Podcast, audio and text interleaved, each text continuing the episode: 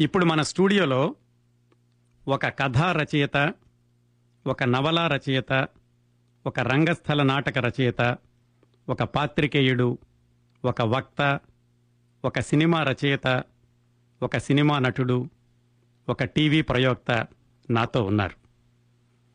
మీతో నాతో మనందరితో సంభాషించడానికి సిద్ధంగా ఉన్నారు. ఆ, నమస్కారం అండి. మీ పేరండి? Mridula from Sunnyvale sir. Mridula garu బాగున్నారా? బాగున్నాను సార్. చెప్పండి ఊహించగలిగారా? ఎవరి గురించి మాట్లాడుతున్నామో? గొల్లపూడి మారుతీరావు గారేమో అనుకుంటున్నా. ఎలా అనుకున్నారు? అంటే అవన్నీ మీరు ఇచ్చిన క్రైటీరియా అంతా ఆయనకి మ్యాచ్ అవుతుంది. నేను ఐదారుగురు నేను ఐదారుగురిని తీసుకొచ్చి ఉండొచ్చు కదండి స్టూడియోకి. అది కాకుండా ఆయన యాక్చువల్లీ న్యూ జెర్సీలో ఆయన ప్రోగ్రామ్కి వచ్చారు కదా తానా కాదు అదేదో నాటానా ఏదో సంథింగ్ దానికి వచ్చి వచ్చారు కదా సో మేబీ మీరు ఇన్వైట్ చేశారు అనుకున్నా. సరే చూద్దామండి మృదుల గారు. ఇంకెవరైనా చెప్తారో నేను ఆయన తీసుకొచ్చాను ఇంకెవరిని తీసుకొచ్చాను ఒక్క రెండు నిమిషాల్లో చెప్తాను. థ్యాంక్స్ మృదుల గారు. థ్యాంక్స్ ఫర్ కాలింగ్ ఆ, నమస్తే కిరణ్ ప్రభు గారు. నేను ప్రియాంకని మాట్లాడుతున్నానండి ఫ్రీమాంట్ నుంచి. బాగున్నారా? ప్రియాంక గారు బాగున్నానండి. మీరెలా ఉన్నారు? ఆ, బాగున్నామండి. మీరు అడిగిన ప్రశ్నకి సమాధానం అయితే ఎండమూరి వీరేంద్రనాథ్ గారు లేదు గొల్లపూడి మారుతీరావు గారండి. ఎండమూరి వీరేంద్రనాథ్ గారికి ముందు ఓటేస్తారా? కాకపోతే గత కొద్ది వారాలుగా కూడా యా గత కొద్ది రోజులుగా గొల్లపూడి మారుతీరావు గారి పేరు రేడియోలో ఎక్కువ వినపడుతోంది. ఆయన మొన్న తానాకు కూడా వచ్చారు కదా. ఏమోనండి ఇద్దరులో ఎవరో ఒకరు కావచ్చు. సరే, చూద్దామండి. అయితే మరి ఏదో ఒకటి చెప్పాలి కదా సరే గొల్లపూడి గారండి. సరే ఎవరైనా మనకు మంచిదే కదా ఇద్దరితోనూ మనం మనం చాలా ఆసక్తికరంగా సంభాషించవచ్చు. అవునండి ఒకరితో ఇప్పుడైనా ఇంకొకరితో కూడా త్వరలోనే మీరు ఇంకో ప్రోగ్రామ్ పెడతారని ఆశిస్తున్నాం. తప్పనిసరిగా Priyanka garu thank you very much for calling అండి. నమస్తే అండి. కిరణ్ ప్రభ గారు కట్ అయినట్టుంది చిన్నపరెడ్డి గారు చెప్పండి. అందరు గొల్లపొడి అంటారు కానీ నేను అనదలుచుకోలేదు జిఎం అంటున్నా నేను. జిఎం అంటున్నారా. చూద్దామండి నేను ఇంకా చెప్పట్లేదు పేరు. అదే, మీ- మీ ఇంట్లో మీరు మీతో పాటు దిగిన ఫోటో చూశాను సో డెఫినెట్గా అతనే. ఓ అలా అంటారా? చూద్దాం. మా అదృష్టం కూడా అది. చూద్దాం ఇంకెవరన్నా తీసుకొస్తానేమో ఇంకో రెండు నిమిషాల్లో చెప్తాను. థ్యాంక్స్ అండి. కథా రచయిత నవల రచయిత రంగస్థల నాటక రచయిత పాత్రికేయుడు వక్త సినిమా రచయిత సినిమా నటుడు టీవీ ప్రయోక్త ఇన్ని క్వాలిఫికేషన్స్ ఉన్న ఒకే ఒక వ్యక్తి గొల్లపూడి మారుతీరావు గారు. ఆ విషయం మీకు నాకు మనందరికీ తెలుసు. రెండు నెలల క్రిందట గొల్లపూడి మారుతీరావు గారి పుట్టినరోజు సందర్భంగా ఆయన గురించి కొన్ని విషయాలు మాట్లాడుకున్నాం కదండి. విన్న శ్రోతలకు గుర్తుండే ఉంటుంది. అలాగే అమ్మ కడుపు చల్లగా అనే ఆయన ఆత్మకథలో కూడా చాలా విశేషాలు రాశారు.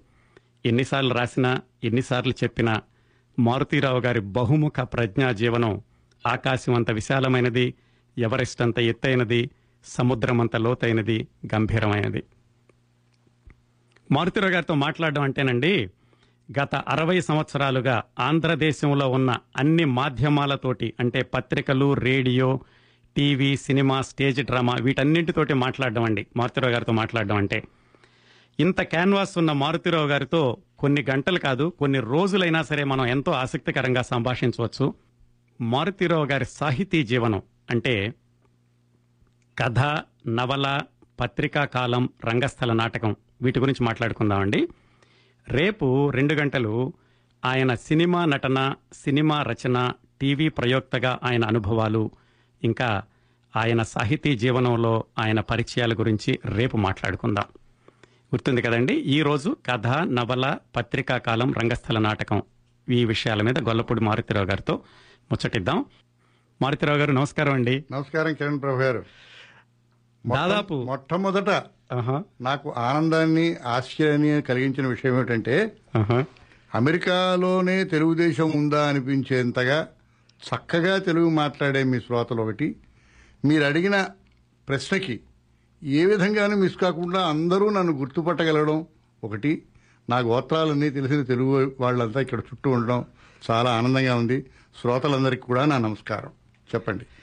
దాదాపు రెండు దశాబ్దాల పాటు మీరు ఈ స్థానంలో ఉండి ఎంతో మంది మహానుభావులను ఇంటర్వ్యూ చేశారు ఆకాశవాణిలో. అవునండి అలాంటి మిమ్మల్ని ఈ రోజు ఇంటర్వ్యూ చేయడం అంటే నాకు ఎగ్జైటింగ్గా ఉంది అలాగే కాస్త భయంగా కూడా ఉంది. ఇది ఎన్నిసార్లు చేసినా ఏ విద్య అయినా వృత్తి అయినా కూడా ఎన్నిసార్లు చేసినా ఇదే మొదటిసారి చేస్తున్నట్టుగా కమిట్ అయి చేయడం అన్నది ఈ వృత్తిలో ఉండాల్సిన ఉండదగిన ఉండవలసిన లక్షణం. బాగా కనుక ఇది కూడా మళ్ళీ కొత్తగా చేయడమే బాగా చేయడమే ప్రజలకి శ్రోతలకి నచ్చేటట్టు చేయడమే. థ్యాంక్స్ అండి. ఈరోజు మీ సాహితీ జీవనం గురించి మాట్లాడదాం అనుకుంటున్నాం కాబట్టి నటుడు గొల్లపూడి కంటే రచయిత గొల్లపూడి ముందుగా పుట్టారు. అవునండి. మీ రచనా వ్యాసంగం. ఎలా మొదలైంది? అసలు మీకు రాయాలన్న ఆలోచన ఎలా వచ్చింది? ఎప్పుడు వచ్చింది? ఎలా మొదలు పెట్టారు రచనా వ్యాసంగం ఎలా మొదలైంది అని గుర్తుపెట్టుకునే మైలురాయి కూడా నా జీవితంలో ఎక్కడా లేదు. ఎందుకు చెప్తున్నానంటే రచన ప్రారంభించాలి ఇప్పటి నుంచి ప్రారంభిస్తున్నాను అని గుర్తు సాధారణంగా పెట్టుకుంటారు కొందరు. నేను నేను నేను రాసిన తొలి రచన నా పద్నాలుగో ఏట వచ్చింది. పద్నాలుగో ఏట రాశాను. ఒక పన్నెండో ఏట పదకొండో ఏట నుంచి కూడా రచన చేయాలనే దృష్టి రచన మీద ఆసక్తి కనబడుతూ వచ్చింది. మా అమ్మగారితోటి నేను పురాణ కాలక్షేపాలకు వెళ్ళేవాడిని. పురాణ కాలక్షేపం నన్ను ఎంతగా ఆకర్షించేదంటే ఇంటికి వచ్చి మా నాన్నగారు షార్ట్ హ్యాండ్ రాసేవారు. ఆ షార్ట్ హ్యాండ్కి ఒక పక్కే రాసేవారు ఆ రెండో పక్క ఆ పురాణ ప్రవచనం చెప్పిన ఈ వ్యక్తి ఏం చెప్పారో ఆ కథంతా నా మాటలో రాసేవాడిని. ఇది నా పదకొండో ఏటో పన్నెండో ఏటో అయితే. అటువంటి ఊతం లేకుండా. నాకు వచ్చిన ఆలోచనని మొదటిసారిగా రాయడం అన్నది ఏ పదమూడో ఏట పద్నాలుగో ఏట మధ్యలో జరిగితే. పద్నాలుగో ఏట నా రచన పబ్లిష్ అయింది యాభై ఎనిమిది సంవత్సరాలు గడిచిపోయింది.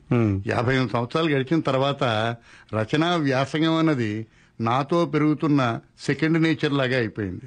అందువల్ల దాన్ని గుర్తుపట్టి చెప్పలేను. అప్పటి నుంచి నా మొదటి కథ పేరు కూడా చెప్తా. నా మొదటి కథ పేరుకి నా స్వభావానికి చాలా దగ్గర ఊతం ఉంది. దాని పేరు ఆశాజీవి. ఇప్పటికీ నేను ఆశాజీవిని. చాలా బాగా చెప్పారు. అది కదా సో ఆ కథ ఎందులో పబ్లిష్ అయింది? అది ప్రొద్దుటూరు నుంచి ప్రొద్దుటూరు నుంచి ఒక చిన్న లోకల్ పత్రిక ఒకటి వచ్చేదండి. ఆ రోజుల్లో పెద్ద అంతగా ప్రమేయం ఇది పాపులారిటీ లేని రచనలు చేసేవాళ్ళం. పైపించి ఎలా రచన చేస్తున్నాం మనకే తెలియని వయస్సు రాసిన వయస్సు. ఆ ప్రొద్దుటూరు లోకల్ పేపర్లు సాధారణంగా విజయ విశాఖపట్నంలో కూడా అలాంటి లోకల్ పేపర్ ఒకటి ఉండేది. విశాఖ పత్రిక అని. దానిలో ప్రూఫ్లు చూసి ఆయన ఒక ఆయన పేరు చెప్తాను. ఆయన పేరు శ్రీశ్రీ. మీకు అర్థమైందా సో ఈ లోకల్ పత్రిక ఏం చేసేవాడు సాధారణంగా వాటికి ఆ లోకల్ న్యూస్లు కోర్టు వాద్యాలు అన్ని ఉండేవన్నీ రాసుకుంటూ ఉండేవారు ఖాళీగా ఉన్న ఒక పేజీలోనో రెండు పేజీలోనో చిన్న గేయమో కథ వేసేవారు ఆయన వేశాడు. దీని గురించి తమాషా ఆయన పేరు రావి నారాయణ రెడ్డి గారు ఎవరు అనుకుంటాను దాని పేరు రేనాడు. పొద్దుటూరు నుంచి వచ్చే పత్రిక. ఒక నలభై ఏళ్ళ తర్వాత. ఒక నలభై ఏళ్ళ తర్వాత. నేను సింహాచలం గర్భగుడిలోంచి దర్శనం చేసుకుంటూ వస్తూ ఉంటే. ఒక దంపతులు వచ్చి నా కాళ్ళకి నమస్కారం పెట్టారు. మ్మ్. ఎవరమ్మా నువ్వు అని అడిగితే రావి నారాయణ రెడ్డి గారు మనవరాలండి నేను. అబ్బా. ఆయన చివరి రోజుల్లో నా పత్రికలో ఒకప్పుడు గొల్లపూడి మారుతున్నారు కథ రాసేవారు అని చెప్పేవాడు ఆయన. ఇవాళ మిమ్మల్ని చూశానండి అంది. ఒక చరిత్ర చరిత్ర ఎంత ప్రాథమిక దశలో ప్రారంభించి ఎంత విస్తృతమో మనం ఆనందించేది అవుతుందో దానికి కొన్ని నిదర్శనం. రేనాడు నా పద్నాలుగు ఏట ప్రారంభించిన రేనాడు నా యాభై ఏట ఎక్కడో మళ్ళీ గుర్తుకొచ్చింది అనమాట. అది ఆ రోజుల్లో నేను రాసిన మొదటి రచన ఇప్పుడు మీకు ఇందాక చెప్పాను విశాఖ పత్రికలో కూడా కొన్ని రచనలు చేశాను. విన్నకోట గుప్తా గారు ఉండే అని ఉండేవాడు ఆయన ఆయన కూడా ఇదే ఏమైనా కథలు రాస్తావేమిటా నువ్వు. అని తీసుకొచ్చి ఏదో కథ అంటే వేసేవాడు. ఆ ఆ పేపర్లో పేరు చూసుకోవడం కోసమని అది వేడివేడిగా ప్రింట్ అయ్యి బయటకు వచ్చిన కాగితం పట్టుకోవడం కోసమని ఆ పక్కన ఒక చర్చ్ ఉండేది. ఆ చర్చ్ దగ్గర నేను నిలబడేవాడిని. పేపర్ని అప్పుడే అప్పుడే పబ్లిష్ అయిన మన పేరు పేపర్లో చూసుకోవడం ఏంటంటే కొత్తగా పెళ్ళి చూపులు చూసినట్టు ఉండేది అవును. అది ఆనందంగా ఉండేది. అవన్నీ తొలి దశలు. తొలి దశలలో ఎవరైనా దీన్ని చదువుతారా చదివి దాని మీద స్పందిస్తారా అన్న ఆలోచన ఉత్సాహము మరొకటి రాయాలి మరొక ప్రయత్నం చేయాలి ఉత్సాహం అన్ని ఆ రోజులు. అసలు మీరు సో హై స్కూల్లో ఉండగానే పద్నాలుగు సంవత్సరాలంటే పదో తరగతో తొమ్మిదో పదిహేను పద్నాలుగు పదిహేను పంతొమ్మిది వందల యాభై నాలుగు అంతే పదిహేను పదిహేను. నా పబ్లిష్ బాగా గుర్తుంది. డిసెంబర్ తొమ్మిదో తారీఖు పద్నా పంతొమ్మిది వందల యాభై నాలుగులో నా మొదటి పబ్లిష్ అయిందండి. దాని పేరు ఆశాజీవి. తర్వాత ఆ రేనాడులోనే చాలా రాస్తూ వచ్చా. అయితే అయితే మీరు ఒక ప్రశ్న అడగాలి. పద్నాలుగు పదిహేనేళ్ళ కుర్రాడికి విస్తృతంగా విశృంఖలంగా రాసేంత మెటీరియల్ ఎక్కడ అతనికి ఎక్కడ ఉంటుంది? అదే అడగబోతున్నా. ఉండదు ఉండదు. కనుక ఏం చేసేవాడిని? ఏ దేని గురించి రాయాలి? నాకు తెలిసిందేదో ఒకటి రాశాను. రవీంద్రనాథ్ ఠాగూర్ చదివా. ఆయన కాక prison the Caucasus Leo Tolstoy చదివా. Round the world in eighty days Jules Verne ఇలాగా నాకు నాకు విస్తృతంగా దొరికిన మహానుభావుల రచనలన్నీ వీలైనంత వరకు వాటి ట్రాన్స్లేషన్స్ కానీ వాటి ఇన్స్పిరేషన్స్ కానీ చేసుకుంటూ పుంఖాను పుంఖంగా రాసేవాళ్ళం ఆ రోజుల్లో రాయాలని ఉత్సాహం ఉన్నంత ఉధృతం ఆలోచనకు ఉండేది కాదు. ఆలోచనని ఆలోచనని అనుభవంలోకి తొంగి చూసుకోవాలి. చూడగలిగినప్పుడు అది బయటకు వస్తుంది. క్రమంగా ఈ రెండు జాయిన్ అవుతాయి.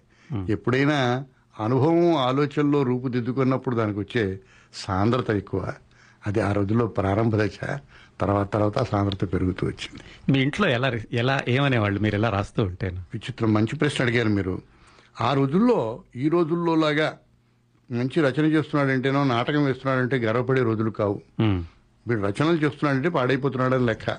మా అమ్మగారికి మా చిన్నాన్నగారు ఒక ఆయన నాకు లెక్కలు అవి చెప్పేవాడు ఆయన. ఆఖరికి వీడు కథలు రాసి ఇలా అయిపోతాడు కాబోలు వీడు పాడైపోతాడు కాబోలు మా అమ్మ ఎప్పుడు నన్ను తిడుతూ ఉండేది. మా నాన్నగారి కంటే మా అమ్మ అంటే చాలా నాకు భయంగా ఉండేది. ఈ కథలు ఎలా రాసేవాడంటే ఆరు కథలు ఉమ్, రోజుకు కథ రాసిన రోజులు ఉన్నాయి అప్పుడు ఆ పుస్తకాల్లో. రోజుకు ఒక కథ. రోజుకు ఒక కథ. ఎక్కడి నుంచి వస్తుంది? టాగూర్ చెప్తాడు నాకు. లేకపోతే టాల్స్టాయ్ చెప్తాడు. జూలిస్ వెర్న్ చెప్తాడు. ఇంకెవరో చెప్తారు. ఇంకెవరో చెప్తారు. రాస్తూ ఉండేవాళ్ళం. ఉమ్, ఆఖరికి ఇంట్లో ఒక ఒక ట్యాబు అయిపోయింది. వెనక నుంచి మా చిన్నాన్నగారు వచ్చి ఆ- రోజుల్లో మాకు ఎలక్ట్రిక్ దీపాలు ఉండేవి కాదు. చిన్న గుడ్డి దీపంలో కూర్చొని రాస్తూ ఉంటే ఆయన పట్టుకునేవాడు. ఏమండి ఇతని కథలు రాస్తున్నాడని మా మా అమ్మగారితో చెప్పేవాడు. మా అమ్మ నన్ను తిడుతూ ఉండేది. ఈ బాధ భరించలేక మాకు విశాఖపట్నంలో పెద్ద పోస్ట్ ఆఫీస్ దగ్గరికి వెళ్ళి పోస్ట్ మాస్టర్ గారిని పట్టుకున్నాను. ఆయన పట్టుకుని నా కథలు కేర్ ఆఫ్ పోస్ట్ మాస్టర్ తెప్పించుకుంటానండి. మీకు అభ్యంతరం లేకపోతే అన్నాను. సాధారణంగా కేర్ పోస్ట్ మాస్టర్ ఎవరికి ఇస్తారంటే ఈ టూరింగ్ సేల్స్ మెన్ వాళ్ళు సాధారణంగా ఏం చేస్తారంటే మూడు రోజులు నాలుగు రోజులు చోట ఉంటారు కనుక. కేర్ పోస్ట్ మాస్టర్ నువ్వు గూడు పెడతారు. వీడికి ఒక గూడు పెట్టండియా అని ఎవరో ఆయన అన్నాడు. కొందరు విసుక్కునేవారు. వీడికి ఎందుకు గూడని రోజు? రోజు ఆ కిటికీ దగ్గర నిలబడేవాడిని. ఆరు బంగీలు రిటర్న్ అయిపోతూ వచ్చేది.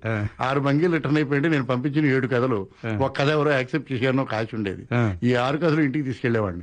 మరో ఆరు కథలు రాసేవాడిని. ఆ, అలాగా అదొక పెద్ద ప్రయత్నం. నా కేర్ ఆఫ్ పోస్ట్ మాస్టర్తో అడ్రస్కి వచ్చిన రేనాడుని దాదాపు యాభై ఐదు సంవత్సరాల తర్వాత అదే పత్రిక ఫ్యాసిమిలీ దాని ప్రింట్ స్కాండ్ ప్రింట్ నా ఆత్మకథలో వేశాను. అవన్నీ చాలా మధురమైన జ్ఞాపకాలు. ఎందుకంటే. తొలి దశలో మనం ఎక్కిన మొదటి మెట్టు ఉందే. ఆఖరి మెట్టుని పరిపుష్టి చేస్తుంది. అది జ్ఞాపకం ఆ రోజులు సో ఇంట్లో అంటే ఆ రోజుల్లో ఇంత విస్తృతి లేదు కమ్యూనికేషన్ మీడియాకి. వాళ్ళ కమ్యూనికేషన్ మీడియాలో పోస్ట్ గ్రాడ్యుయేషన్ ఇంకోటి ఇంకోటి వచ్చింది. ఆ రోజుల్లో వర్నాకులర్ జర్నల్స్ లేవు. తెలుగులో ఇన్ని పత్రికలు లేవు. తెలుగులో పత్రికలు చేసి ఉద్యోగం సంపాదించుకోవచ్చుననే ఆలోచన లేదు. ఇవాళ నా మనవరాలు కమ్యూనికేషన్ దీనిలో పోస్ట్ గ్రాడ్యుయేషన్ చేస్తోంది. ఆ రోజుల్లో ఆశ కూడా లేదు. కథలు రాసేవాడు ఏమవుతాడు? చెడిపోతాడు తప్ప ఇంకేం బాగుపడ్డు. కథలంది ఎక్స్ట్రా కరికులర్ యాక్టివిటీయే ఇప్పుడు చాలా మంది కథలు రాసిన వాళ్ళు కూడా దురదృష్టం ఏంటంటే వాళ్ళందరూ ఎక్కడో ఉద్యోగం చేసుకుంటూ తీరికి వాళ్ళలో కథ రాశారు నా అదృష్టం ఏంటంటే ఆ రోజుల్లోనే ప్రారంభమైంది. ఇంటిని ఇంట్లో వాళ్ళు ఎక్కువ దీనికి భవిష్యత్తు లేదని వ్యతిరేకించినా నా జీవితం అంతా నేను బీఎస్సీ ఆనర్స్ మ్యాథమెటికల్ ఫిజిక్స్ చదివాను. ఆ రోజుల్లో ఆ క్లాస్లో తొమ్మిది మందే ఉండేవారు. వాళ్ళల్లో బ్యాడ్ స్టూడెంట్ నేను బెస్ట్ యాక్టర్ నేను ఆంధ్ర యూనివర్సిటీకి. వచ్చి ఆంధ్రప్రభలో చేరాను. అప్పటి నుంచి జీవితం అంతా గొప్ప అదృష్టాలు నేను చెప్పమంటే నా వృత్తి నా వ్యావృత్తి అయింది. నా వ్యావృత్తిని ప్రొజెక్ట్ చేసేదే నా వృత్తి అయింది. కథ రాయడం నా పని. నాటికి రాయడం నా పని నాటికి రాయించడం నా పని నాటికం చూపడం నా పని సినిమా రాయడం నా పని సినిమా నటించడం నా పని మాట్లాడడం నా పని మాటలు నమ్ముకోవడం నా పని మాటల్ని నమ్ముకోవడము నా పని. మీరు ఇలా రాశారు కానీ బిఎస్సి చదువుకున్నారు. బీఎస్సీ ఆనర్స్ అండి. Honors. బిఎస్సికి బిఎస్సీ ఆనర్స్కి ఎంత తేడా ఉందండి? పాలకొల్లికిను పిట్స్ వర్క్ తేడా ఉంది. సో ఈ ఈ రచయితగానే మీరు కెరీర్ తీసుకోవాలి అని ఎప్పుడు అనుకున్నారు ఎలా అనుకున్నారు దాన్ని ఎలా సాధించగలిగారు? ఎందుకంటే నార్మల్గా బిఎస్సీ ఆనర్స్ అనగానే you to go for a lecturer Kiran Prabhu garu lecturer కాదండి బిఎస్సీ ఆనర్స్ చదివిన వాళ్ళు తొమ్మిది మందే ఉన్నారు. మీ క్లాస్మేట్స్ ఏం చేస్తారు? ఆరు ఒక ఆయన యునైటెడ్ నేషన్స్లో హ్యాబిటాట్ ప్రోగ్రామ్లో నైరోబీలో పనిచేశాడు. మ్మ్. ఇంకొక ఆయన విజిటింగ్ ప్రొఫెసర్ ఇంకో దానిలో. అందరూ గొప్పగా ఉన్నారండి. వాళ్ళందరూ ఈ మధ్య కలిశారు. ఇదేమిటా నేను ఒక్కడనే ఇలా అయిపోయాను మీరు అందరూ బాగున్నారంటే ఒరే మేమందరం బాగున్నాం అనే విషయం నీకు తెలుసు నాకు తెలుసు. హ్యాబిటేట్లో నైజీరియాకి ఎవరు తెలుస్తుంది? నైజీరియాలో ఉన్న తెలుగువాడి కూడా గొల్లపూడి మారితే ఎవరో తెలుసు. అది గొప్పగా ఫీల్ అవుతాం మేమన్నారు వాళ్ళు. ఇవాళ అది ఆనందమేమో కానీ ఆ రోజుల్లో ఆ రోజుల్లో దానికోసం వెతుక్కొని వెళ్ళాను నా అదృష్టం ఏంటంటే మొదటి మొదటి వృత్తి నుంచి దాని దా- నేను కథా రచయిత ఒక పాత్రికేయుడు పనికి వెళుతూ వచ్చా. మా నాన్నగారు నాతో మాట్లాడడం మానేశాడు బీఎస్సీ ఆనర్స్ ఎంత ఖర్చు పెట్టి చదివించారు ఆ రోజుల్లో? ఇవాళ ఆశ్చర్యం వేస్తుంది. తులం తులం నూరు రూపాయలు ఉన్న రోజుల్లో ముప్పై ఐదు రూపాయలు టర్మ్ ఫీజు కట్టేవారు మా నాన్నగారు. నేను పేదవాడిని కాదు. కానీ మధ్యతరగతి మనిషి మా నాన్నగారు. ఏ రోజు దేనికోసం వెతుక్కోలేదు. చదువుకి వెతుక్కోలేదు. బీఎస్సీ ఆనర్స్ చదివి నూరు రూపాయలు ఉద్యోగంలో చేస్తా చేరతాడా? ఇవాళ నూరు రూపాయలు చాలా మందికి ఆశ్చర్యంగా ఉండొచ్చు. నూరు రూపాయలు అంటే తులం బంగారం. నాకు పెళ్ళై మా ఆవిడ కాపురానికి వచ్చిన తర్వాత నేను ఐదు రూపాయలు ప్రతి నెల మిగిల్చేవాడిని. ఐదు రూపాయలు మిగిల్చానంటే వాళ్ళు చాలా మందికి ఆనందం ఆశ్చర్యంగా ఉండొచ్చు. ఐదు వేలు మిగిల్చినట్టు లెక్క ఆ రోజుల్లో. అప్పటి నుంచి కూడా మైకం అండి. కళ అన్నది మైకము కళ అన్నది మీరు మాత్రమే అనుభవించేది కాదు. ముష్టాన్న భోజనం తయారు చేసి పది మందికి పెట్టేలాంటిది అవును. నేను నేను రాసిన రచన నా చేతి నుంచి బయటకు వచ్చిన క్షణం నుంచి దాన్ని పంచుకునే పది మంది ఉన్నారన్న ఆలోచన ఉంది. దానిలో ఉదాత్తత ఉంది. కరెక్ట్. దానిలో వదాన్యత కూడా ఉంది. దానిలో జనరాసిటీ ఉంది.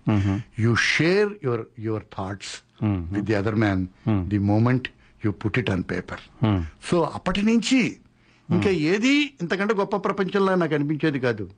కథ రచన రచనా వ్యాసంగం ఇంకెవరో చదవడం అక్షరాల్ని ప్రింట్లో చూసుకోవడం ఆ కాగితాలు దీనిలో కొత్త ఆలోచన మళ్ళీ ఇవాళ ఏం వెళ్తుంది? రాత్రి పడుకున్నప్పుడు ఏం కనిపించింది? ఆయన ఎలా రాశాడు? ఈయన ఎలా రాశాడు? ఆ రోజుల్లోనే Galsworthy J B Priestley Madhura Subbanna Dikshita కవులు కొవ్వల్ లక్ష్మీనరసింహారావు జంపన్ చంద్రశేఖరరావు ఓ అన్ని అన్ని చదువుతూ ఉండేవాడిని. మేము హిందూ రీడింగ్ రూమ్ దగ్గర నిలబడి ఆ సూర్యనారాయణమూర్తి గారు ఉండేవాడు. ఆయన హిందూ రీడింగ్ రూమ్ తాళాలు తెచ్చేది నేను మొదట కనిపించేవాడిని. ఇంకా మేము ఇంటికి వెళ్ళిపోతున్నామయ్యా అనేదాకా చదివేవాడిని. మళ్ళీ మూడు గంటలకు వస్తే మళ్ళీ అక్కడ చదివి కూర్చునేవాడిని. మళ్ళీ ఎనిమిది గంటలకు ఇంటికి వచ్చేవాడిని. ఎనిమిది నుంచి పది గంటల దాకా రాసేవాడిని. ఈ మధ్యలో మా ఆవిడ మా అమ్మ బాధపడలేక తెలుగు చదివేవాడిని. ఏం చదివేవాడిని? ఆవిడ చదువుకోవడం లేదండి అంటే ఒక మూడు వందల పద్యాలు మూడు వందల పద్యాలు ఉండేవి. మూడు వందల పద్యాలు కంటతో చదివేవాడిని. అది మళ్ళీ నా తెలుగును బలం చేసింది. సో ఇలాగా వ్యతిరేకతతోనే వీటన్నిటినీ పరిపుష్టం చేసుకుంటూ వెళ్ళగలిగిన వీళ్ళే ఒక మనస్తత్వం డెవలప్ అయింది it is the resilience of the mind which allowed. My my my taste to prevail అది జరిగింది. చాలా బాగుందండి. మీతో మాట్లాడుతుంటే ప్రతి నాలుగు మాటలకి ఒక ఎఫారిజం అంటే గుర్తు పెట్టుకోదగిన మాట కనపడుతూ ఉంటుంది అది. అలవాటు అలవాటుగా వచ్చే సరే, ఎవరు అన్నట్టుగా మీతో మాట్లాడడం ఒక ఎడ్యుకేషన్. ఆ, నమస్కారం అండి. నా పేరు శ్రీనివాసమూర్తి ఫ్రీమాన్ నుంచి మాట్లాడుతున్నాను. శ్రీనివాసమూర్తి గారు బాగున్నారా? అవునా సార్. మీరు ఎలా ఉన్నారు? బాగున్నానండి. మారుతిరావు గారు ఏమడుతూ ఏమడుతున్నారు చెప్పండి. ఆ, మారుతయ్య గారు నమస్కారం అండి. నమస్కారం శ్రీనివాసమూర్తి గారు. మీతో మాట్లాడడం నిజంగా నా అదృష్టం. నాకు సంతోషం అండి. చాలా మీ సినిమాల్లో మీరు నటించే తీరు గానీ మీ వాక్ వాక్ చాతుర్యం గానీ మీ మాటల్లో ఉండే స్వచ్ఛత గానీ నిజంగా నన్ను చాలా ఆకట్టుకుంటాయి. చాలా సంతోషం. సంసారం ఒక శతంగం సినిమాలో మీరు నటించిన నిజంగా ఆ రోల్ నేను ఇప్పటికీ మర్చిపోలేను. మంచి చిత్రం అండి మంచి వేషం కూడాను. చాలా సంతోషం. మీ అంటే మిమ్మల్ని ఒక క్వశ్చన్ అడుగుదాం అనుకుంటున్నాను. అడగండి అడగండి ఏం సందేహించొద్దు. మీరు మామూలుగా ఇట్లా రచయితగా స్థిరపడిపోకుండా మీరు సినిమాల్లోకి నటించి అంటే మీకు ఎప్పుడు నటన మీ రచయి మీ రచనని ఎప్పుడు డిస్టర్బ్ చేస్తుందని మీకు ఎప్పుడు అనిపించలేదా? ఎప్పుడు అనిపించలేదు. కారణం చెప్తాను. నా తర్వాతి దశలలో నేను నేను పెట్టుకున్న లేదా నాకు తారసపడిన వృత్తులన్నీ నేను తొలి రోజుల్లో ప్రారంభించిన వృత్తులకు అనుబంధమైనవి లేదా వాటి ఇంప్రూవ్మెంట్స్గానే వచ్చినవి. మీకు అర్థమైంది కదా? నేను కథ రచ కథారచన చేశాను. తర్వాత ఓ పత్రికలో పనిచేశాను. పత్రిక నుంచి రేడియోలో పనిచేశాను. మీరు అడిగిన ప్రశ్న నన్ను వికే నారాయణ మీనన్ గారిని నన్ను ఇంటర్వ్యూ చేసి ఆయన ఇంటర్వ్యూలో అడిగాడు. నువ్వు పత్రికలో పనిచేస్తున్నావు కదా రేడియోకి ఎందుకు వచ్చావయ్యా? అని. నేను మాట చెప్పాను ఆయన. పత్రికలో రాశాను ఇక్కడ చేస్తాను. ఆల్ ఇండియా రేడియోలో చేస్తాను. చేసే అవకాశం వస్తుంది. అందువల్ల మీకు అమెరికా వాళ్ళకని మీకు తెలిసేది whatever I did later is only an extension of what I wanted to do what I try to do what I started to do earlier అందువల్ల ఏ దశలోనూ కానీ నేను నా వృత్తిని కానీ నా అభిరుచిని కానీ నష్టపోతున్న ఫీలింగ్ నాకు రాలేదు శ్రీనివాసమూర్తి గారు. అది విషయం. నిజంగా చాలా అద్భుతంగా ఉంది మీరు రెండు పాత్రలు డిఫరెంట్ పాత్రలు మీరు ఇట్లా రెండు కాదు చాలా పాత్రలు ఉన్నాయి కిరణ్ ప్రభ గారు ఆరు పాత్రలు చెప్పాడు. ఈ ఆరు పాత్రలు కూడా నా బేసిక్ అభిరుచికి అనుబంధమైన విషయాలు కనుక ఎప్పుడూ ఏదో దానిలోంచి బయటపడి ఇంకో పని చేస్తున్నాననే ఫీలింగ్ నాకు రాలేదు. ఇప్పుడు మీలాంటి వాళ్ళకి రానివ్వలేదు. నాకు ఫ్రీమాంట్లో అలాంటి అభిమానం ఉండడం ఉంది. నా అదృష్టం ఈ ఈ ఈ ఈ విశేషణాలన్నీ చూడగలడం ఇంకా సంతోషం. ఆ, అదే జిఎం గారిని ఒక క్వశ్చన్ అడుగుదాం అనుకుంటున్నాను. అడగండి. అడగండి రెడ్డి గారు. రెడీగా ఉన్నారు మీరు చెప్పండి. చెప్పండి. గొల్లపూడి గారు నేను ఫస్ట్ సినిమా చూసినప్పటి నుంచి యొక్క అభిమానిని సంసారం అసలు మీ మాటలు మీ నటనలు అంటే మీకు డైరెక్టర్ గారు ఇస్తారేమో ఆ వేషం ఇది పలానా పలానా అనేసి తెలియదు కానీ దేంట్లో వేసినా కూడా నిజ జీవితంలో జరిగే ప్రతి ఒక్క విషయాన్ని మీ కళ్ళల్లో మీ మాటల్లో మీ నటనలో చూపిస్తారు. అది చాలా గొప్పతనం. అంతేనా ప్రశ్న? మీరు చెప్పమంటారా? దీని గురించి మీరు ఇంకా ఏమైనా ప్రశ్న అడుగుతారా ప్రశ్నగా? చెప్పండి ఏమో మీరు చెప్తాను. రెడ్డి గారు ఏం ఏం జరుగుతుందంటే జీవితంలోనూ జరుగుతుంది అది సినిమాల్లోనూ జరుగుతుంది వ్యాపారంలో ప్రతి చోట జరుగుతుంది. ఒక ఒక రంగంలో ఒక ఒక వై ఒక యాంగిల్లో నిర్దుష్టంగా ఇతను పని చేయగలిగాడు చేస్తున్నాడు చేశాడు చేసింది రాణించింది అని తెలిసినప్పుడు చాలామంది ఆ రాణింపు ఉన్న వైపునే ప్రయాణం చేయడానికి ప్రయత్నిస్తారు. మీకు అర్థమైంది కదా? ఈయన ఈ పని చేశాడు ఈ నల్లకోటలో ఈయన చాలా బాగున్నాడు నల్లకోటలో ఈయన కొనుక్కుంటాడు ఆయన కూడా ట్రై చేస్తాడు.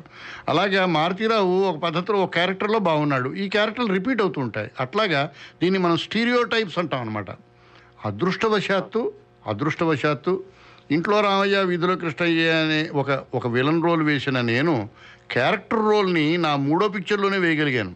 కనుక రెండో ఇమేజ్ కూడా తారసపడింది నాకు.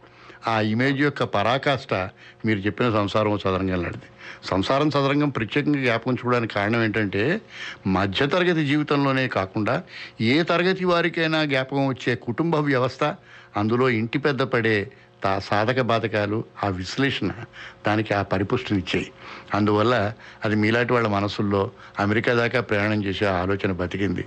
చాలా సంతోషం.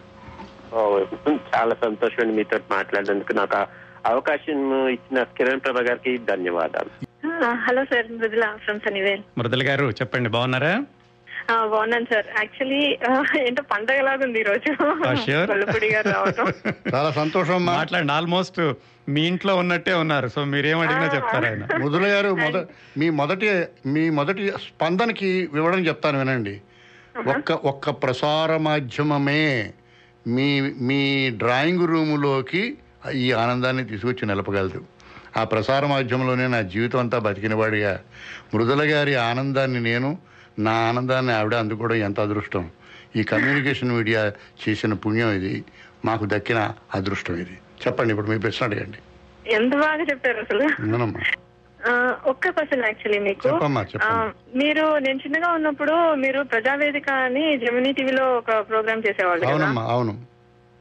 అట్లాంటి సోషల్ అవేర్నెస్ ప్రోగ్రామ్స్ మళ్ళీ మీరు ఎందుకు చేయట్లేదు? మీలాంటి వాళ్ళు చెప్తే మీ- ఈ ప్రశ్న ఇప్పుడు దీనిలో మీకు కొన్ని విషయాలు తెలియాలి. ఈ ఈ ప్రశ్న ఆ ప్రోగ్రామ్ చేయించిన వాళ్ళని అడిగాను నన్ను ఎప్పుడు అడుగుతుంటారు మీరు మంచి వేషాలు ఎందుకు వేయరండి? అని ఎవరైనా అడిగాను అనుకో మంచి వేషాలు ఎవరైనా వేయించాలి కదా నా చేత? మంచి వేషం వేయడం వరకే నా బాధ్యత. మంచి వేషం వేయించడానికి మారుతిరావు మంచి వేషం వేస్తాడని తెలుసుకున్న వ్యక్తితో తెలుసుకున్న నిర్మాతో ఈయన మంచి వేషం వేయించడం కోసం కథ తయారు చేసుకోవాలి. ప్రజావేదిక అన్నది ఒక ఛానల్కి చాలా మంచి ప్ర- మంచి దానికి స్ఫూర్తినేది ఇచ్చింది. ఒక సంవత్సరం అది బెస్ట్ ప్రోగ్రామ్ ఆఫ్ ది ఇయర్గా కూడా సెలెక్ట్ అయింది.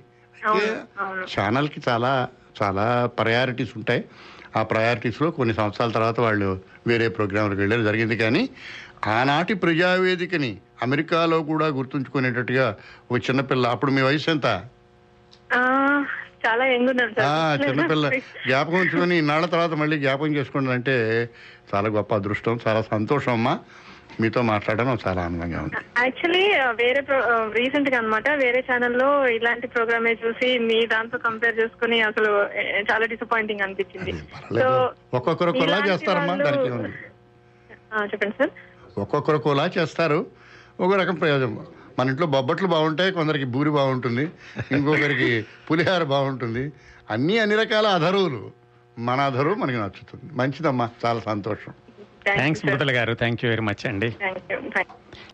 నమస్కారం అండి. గొల్లపూడి మారుతిరావు గారు నమస్కారం అండి. నమస్కారం అండి. మీ పేరు? పేరు కిషోర్ అండి. చెప్పండి కిషోర్ గారు. ఏంటి ప్రశ్న అడుగుతారా? మీరేం చెప్తారా? అడుగుదాం అనుకుంటున్నాను. అడగండి వెంటనే. ఆ, మీరేం అనుకోకపోతే మీరు మీరు మీరు బాగా మంచి పేరు తెచ్చుకున్న చలనచిత్ర రంగంలో అంట అది మీ మీ తర్వాతి తరం వాళ్ళు మీ పిల్లలు వాళ్ళు సినీ రంగానికి కానీ ఏ రంగానికి వచ్చినట్టు నాకు మాత్రం తెలియదు మరి దాని గురించి ఏమైనా చెప్తారా? మీరు మీ మీ నా మీ ప్రశ్నలోనే నా నా మీరు ఆన్సర్ కూడా చెప్పేశారు. మిగతా వాళ్ళు వచ్చినట్టు మీకు తెలియదు కానీ వచ్చారు. అయితే అది ఇంత సరదా అయిన విషయంలో అది గుర్తు చేయాల్సిన విషయం కాదు. పోయిన మా అబ్బాయి ఫిల్మ్ డైరెక్టర్ అయ్యి నా నా చేతే ఆ సినిమాకి మాటలు అవి రాయించుకొని ఒక యాక్సిడెంట్లో ఆయన కన్నుమూయడం జరిగింది. వచ్చారు. మా పిల్లలందరూ ఇంగ్లీష్ ఎంఏ లిటరేచరు. మా పెద్ద అబ్బాయి నా నాటకం మీద వెంకటేశ్వర యూనివర్సిటీలో రీసెర్చ్ చేశాడు. కనుక నా ఏదైతే ఉందో ఆ ప్రవృత్తికి దగ్గరగా ఉన్న పిల్లలు ఉన్నారు. దగ్గరగానే కుటుంబం అంతా ఉంటుంది. థ్యాంక్స్ కిషోర్ గారు. ఆ, నమస్కారం అండి చెప్పండి. ఆ, నేను ఇబ్బంది మాట్లాడుతున్నానండి శానోజీ నుంచి. విమల్ గారు బాగున్నారా? అదే గొల్లపూడి మాతిరావు గారితో మాట్లాడుతూ ఉంటే చాలా అంటే ఆత్మీయంగా ఎవరో చాలా దగ్గర వాళ్ళు మాట్లాడుతున్నట్టుగా అనిపిస్తుంది ఆయనతో మాట్లాడుతుంటే. హృదయానికి చాలా దగ్గరగా ఉన్నట్టుంటారు. చాలా సంతోషం తల్లి. నీ పేరేంటో విమల? మీరు మీకు ఒక విషయం చెప్పాలండి. చెప్పండి. మా మా వారు ఆంధ్ర యూనివర్సిటీలో ఆనర్స్ చదువుకున్నారు. ఏ సంవత్సరం? Mathematical physics. ఏ ఏ సంవత్సరం? ఆయన ఆయన మాట్లాడతారు వినండి. చెప్పండి. అమ్మా చెప్పండి బాబు. Hello Maruthi Rao. I know you well as Narayana Rao. ఓ మీ నీ పూర్తి పేరు? మనం మ్యాథమెటికల్ ఫిజిక్స్లో మనం క్లాస్మేట్స్ విద్యానిధి పేరు విన్నావా ఓ నా మా మా మా బ్యాచ్లో ముగ్గురు నారాయణరావులు ఉండేవాడు అవును. నా పేరు లక్ష్మీనారాయణ. లక్ష్మీనారాయణ ఉన్నాడు. గంటి లక్ష్మీనారాయణ ఇంకొకతను. రంగరావు అబ్బాయి కె. గోపిచంద్ గంగరాజు అబ్దుల్ రహమాన్. చాలా సంతోషం. చాలా సంతోషం గుర్తంటే మరి కలిసి మాట్లాడితే గుర్తొస్తుంది. ఏమైనా? చాలా సంతోషం మంచిగా మనం చదువుకున్న విషయాలు గుర్తు చేశారు. చాలా చాలా బాగుందండి. It's very very very exciting నమస్కారం కిరణ్ బాబు గారు నేను ఆనంద్ బండినండి. ఆనంద్ గారు బాగున్నారా? ఆ, బాగున్నానండి నమస్కారం అండి. నమస్కారం గొల్లపూడి మాస్టర్ గారు నమస్కారం అండి. చెప్పండి. మాస్టర్ గారు మీరు మీ రంగస్థల అనుభవం మీ చలనచిత్ర రంగానికి ఎలా ఉపయోగపడింది? అది లేకపోవడం వల్ల ఈ ఈనాటి త- కాలంలో ఏదన్నా తెలుస్తుందా? మీకు నాకు ప్రశ్న కరెక్ట్గా అర్థం కాలేదు. నా రంగం అంటే నేను నా రచనా వ్యాసంగం ఏ విధంగా నా సిని- సినిమాకు ఉపయోగపడిందనా ఆ, రచయిత అవునండి. అయ్యా నేను నాటకాలు రాశాను నాటకాలు వేశాను. నాటకం వేసి అంటే రాసిన సంభాషణని ఎలా చెప్పాలో తెలిసినా తెలుసుకున్న వ్యక్తిగా లేదా రచయితగా సినిమాలకి రాయడం జరిగింది. నేను ఎనభై ఎనిమిది సినిమాలు పద్దెనిమిది సంవత్సరాలు రాసిన తర్వాత నటుండయ్యాను కనుక my cinema career is only an extension of what I had been doing all the time. అందువల్ల దానికి అది కొత్త పని ఏం కాదు. నా మొదటి సినిమాకి నేను స్క్రీన్ ప్లే రాశాను. మొదటి సినిమాలో డైలాగులు రాశాను. ఎనభై తొమ్మిదో సినిమా తర్వాత మొదటి సినిమాని నటించాను. వండర్ఫుల్ అండి. మరి ఆ దాంట్లోనే అడిగింది ఇంకొకటి ఈ తరంలో ఇలాగా ఒక రంగం నుంచి అనుభవం తీసుకువెళ్ళిన వాళ్ళు చాలా పెద్ద అండి అదేముంది టైం సమయాలు మారుతూ ఉంటాయి కదండి ఆనంద్ గారు. ఒకటిను ఒకటిను ఒకటి ఇంకో చిన్న విషయం ఉందండి. అయ్యా మీకు గారెలు నచ్చుతాయి మీరు గారెలు వండక్కర్లేదు. వండిన మీద గారెలు చూసి తెలుసుకున్న వాళ్ళు ఉంటారు. గారెల గురించి బాగా చెప్పిన వాళ్ళు అందరూ గారెలు చేయడం తెలిసిన వాళ్ళే కానక్కర్లేదు. మీకు అర్థమైందా? నేను నేను వంటగదిలోంచి వచ్చి వంట చేయడం నేర్చుకున్నవాడిని వంటగదిలో వాళ్ళ- కూర్చోకపోయినా వంటని తినడం ప్రారంభించి నేర్చుకున్న వాళ్ళు చాలా మంది మహానుభావులు ఉంటారు. ఎందరో మహానుభావులు స్వామి. థ్యాంక్ యూ ఆనంద్ గారు. నమస్తే అండి. నా పేరు రాజు. రాజు రాజునండి రఘునండి. రాజు. రాజు గారు బాగున్నారా? బాగున్నామండి చెప్పండి చాలా ఆనందంగా ఉంది. గొల్లపూడి మారుతిరావు గారు మన అంటూ మన తెలుగు టీవీలో సినిమాల్లో చూసి. ఏదో మన ఇంట్లో మనిషి వచ్చి మాట్లాడుతున్నట్టుగా ఆనందంగా ఉంది చాలా. సంతోషం. ఇది టీవీ అయితే ఇంకా ఆనందంగా ఉండేది. రాజుగారు నాకు కనిపించేవారు నేను ఆయనకి కనిపించేవాడిని. చెప్పండి మా గొంతులతో పలకరించుకుందాం. చెప్పండి కథ ఏంటి? ఆ, ఒక క్వశ్చన్ అండి అంటే ఒక ప్రశ్న మీకు. ఆ, తెలుగు భాషకి చక్కగా మన అంటూ మనకి ఇంత దగ్గరగా ఉండి ఇన్ని రోజులు మీరు అట్లా ఉండి. ఈ రోజుల్లో మారిపోతున్న తరానికి తోడు తెలుగు భాషలో ఇంత మారిపోతున్న వస్తున్న ఇంగ్లీష్ తెలుగు పదాలు హిందీ పదాలు అన్ని కలిపేసి. వస్తున్న సినిమాలు కానీ. సాహిత్యం అంటే వేరే బుక్స్ కానీ ఇట్లా దీని గురించి చూసి మీకు మీకు మీకు ఏమనిపిస్తుంది క్లుప్తంగా చెప్తాను ఇది మన ఇద్దరం ఎప్పుడైనా కలిసి మాట్లాడుకుంటే రెండు మూడు రోజులు మాట్లాడుకోవాల్సిన విషయం జీవితంలో భాష సంస్కృతి ఈ రెండు జ్ఞాపకం ఉంచుకోండి రాజుగారు భాష సంస్కృతి ఎల్లప్పుడూ మారుతూ పారుతూ సెలయేర్లా ఉంటుంది. సిటిజన్ అనే మాట ఉంటుంది కదండి. ఈ మధ్యన రెండేళ్ళ కిందటే నెటిజన్ అనే మాటని డిక్స్ డిస్కవరీ డిక్షనరీలో చేర్చారు. కారణం ఏంటంటే ఇంటర్నెట్ సంస్కృతి వచ్చింది కనుక. అలాగా భాషలో కూడా కొత్త మార్పులు కొత్త అందాలు కొత్త అలంకారాలు జనజీవనంలో నలిగిన మాటలు వస్తూ ఉంటాయి. అందువల్ల భాష అంతా నాశనం అయిపోతుందని మనం అనుకోక్కర్లేదు. ఇప్పుడు మీరు చక్కటి తెలుగులో నన్ను పలకరించారు. మన అంటే మీరు ఆనందపడ్డారు. ఇందాక మాట్లాడిన స్త్రీలు మహిళలు కూడా ఆనందపడ్డారు. మారుతూ ఉంటుంది. ఆ మార్పును మనం అంగీకరించాలి. మనం అంగీకరించకపోయినా అది మారుతూ ఉంటుంది. ఆ విధంగా మనం సంతోషించాల్సిన విషయం సమృద్ధి అయిన భాష ఎంతో సౌందర్యం ఉన్న భాష ఎంతో సాంద్రత ఉన్న భాష నన్నయ్య కవిత్వం చెప్పిన భాషలో మనం బతుకుతున్నాం. మీరు అమెరికాలో గర్వపడండి. నేను తెలుగుదేశంలో గర్వపడుతూ ఉంటాను. నమస్కారం గారు. చెప్పండి చెప్పండి పని కుమార్ గారు. నాకు మీరు అనంటే చాలా రెస్పెక్ట్ ఎప్పుడు వచ్చిందంటే సాయంకాలం అయ్యింది అన్న నవల చదివిన తర్వాత. చాలా సంతోషం అండి నేను ఎంత కష్టపడ్డాను ఎంత నష్టపోయానో మీ ఫణికుమార్ని ఎన్ని సంవత్సరాలు నష్టపోయానని ఇప్పుడు బాధపడుతున్నాను. ఎప్పుడు చదివారు ఫణికుమార్ గారు? నేను నాలుగు నాలుగేళ్ళు ఇది చదివి మూడేళ్ళు అవుతోంది చాలా సంతోషం. కానీ ఒక పది సార్లు చదివాను నేను. చాలా సంతోషం అండి చాలా సంతోషం. నాకు నాకు ఏంటి అని అంటే అసలు మీ ప్రేరణ ఏంటి? ఆ నవల రాయడానికి అది చాలా very contemporary and however it is very emotional there are few dialogue నేను కొన్ని కొన్ని అండర్లైన్ చేసుకుంటే ఇప్పటికీ నేను తలుచుకుంటే. నాకు అది చాలా ఎమోషనల్ అది. చాలా సంతోషం మాత్రం నాకు నాకు కొన్ని వెరీ ఫ్యూ దీంట్లో one of the best novels I would say that I would recommend నేను చాలా మందికి ఒక ఇప్పుడు నేను చెప్తాను వినండి. చాలా సంతోషం. మీ ఆనందాన్ని అంతటి నాతో పంచుకోవాలనుకుంటున్నారు నేను చాలా సంతోషంగా పంచుకుంటాను. విశాఖపట్నంలో నేను ఆనర్స్ చదువుతున్న రోజుల్లో నాకు జూనియర్గా ఒక సంవత్సరం జూనియర్గా ఒక అమ్మాయి జాయిన్ అయింది. మీకు అర్థమైంది? వింటున్నారు కదా. ఆవిడ ఆవిడ తండ్రి పోస్ట్ మాస్టర్గా పనిచేసి చీఫ్ పోస్ట్ మాస్టర్ అయి విశాఖపట్నంలో రిటైర్ అయ్యాడు. ఈ అమ్మాయి చదువుకొని పెరిగి పెద్దదయ్యి అమెరికా వచ్చి అమెరికాలోనే భర్తతో సెటిల్ అయింది. ఈయన రిటైర్ అయ్యి ఆయన భార్యతోటి విశాఖపట్నంలో ఉండేవాడు. వాళ్ళ ఇంట్లో ఆ రోజుల్లో ఫోన్ ఉండేది కాదు. ప్రతిరోజు ప్రతి ఆదివారము మా ఇంటికి వచ్చి పొద్దుట ఎనిమిది గంటలకి అమెరికా నుంచి ఫోన్ కోసం ఎదురు చూస్తూ కూర్చునేవాడు. ఆయన పేరు నరసింహ శాస్త్రి ఆయన నా నవలలో మీరు పదిసార్లు చదివారు కనుక సుభద్రాచార్యులు. ఆయన- ఆయన- ఈ ఫోన్ కనిపెట్టినందుకు అనేది మాత్రము అండి. ఈ రోజు అందరం కూడా మనం ఫోన్లలో మాట్లాడుతూ ఉన్నాము. సో ఆయన చుట్టూ. ఆయన చుట్టూ ఆయన చుట్టూ ఆయన కూతురుని నేను కొడుకుని చేస్తే ఈ నరసింహశాస్త్రం సుభద్రాచార్యులు చేస్తే సాయంకాలం అయింది కథలో సగం వచ్చేసింది. మిగతా అంతా బ్రెయిన్ డ్రెయిన్ ఏ విధముగా వ్యక్తులు దూరం అవుతున్నారు ఏదో ఏ విధంగా సంస్కృతి మన ఇంపాక్ట్ చేసింది సిని ఆ నవలలో సాయంకాలం అవడం జీవితానికి కాదు ఒక సంస్కృతికి ఒక ధోరణికి ఒక ఒక జీవన విధానానికి సాయంకాలం అది. కానీ హ్యాట్స్ ఆఫ్ గొల్లపల్లి మాతిరావు ఇది నా అదృష్టము. And I that book is my life time చాలా సంతోషం అండి. Few things that you would like to take it graveyard అని అంటే ఇది వన్ ఆఫ్ ద బుక్ చాలా ఇంతకంటే నా అదృష్టం లేదండి. This this a proudest moment in my life you have you have made it thank you నమస్కారం. జీవితకాలం చేసిన కృషిని ఒక గంట వ్యవధిలో చెప్పడం ముఖ్యంగా కొత్తగా మొదటిసారిగా నాతో మాట్లాడుతున్న మీ అందరితో పంచుకోవడం ఉంది. అతి చిన్న వ్యవధి అయినా ఈ అనుభూతి చాలా గొప్పది. మారుతిరావు గారు పునఃస్వాగతం అండి కార్యక్రమానికి. నమస్కారం కిరణ్ ప్రభ గారు. నమస్కారం శ్రోతలందరికీ. నిన్న కార్యక్రమాన్ని మీరు ఎలాగ ఎంజాయ్ చేశారు? చాలా బాగుందండి. అమెరికాలో ఉంటూ తెలుగుదేశంలో ఉన్న ఆ ఒక స్పందన కలిగింది. అందరూ చాలా ఆనందించారు. వాళ్ళ వాళ్ళ ఇళ్ళల్లో కూర్చుని పండగ చేసుకుంటున్నట్టు ఆనందించారంటే నిజంగా చాలా ఆనందించే విషయం. సంతోషం. శ్రోతలు కూడా చాలా మంది ఫోన్ చేసి చెప్పారు. చాలా బాగుంది కార్యక్రమం. గంట సేపు మరీ తొందరగా అయిపోయినట్లుంది అని.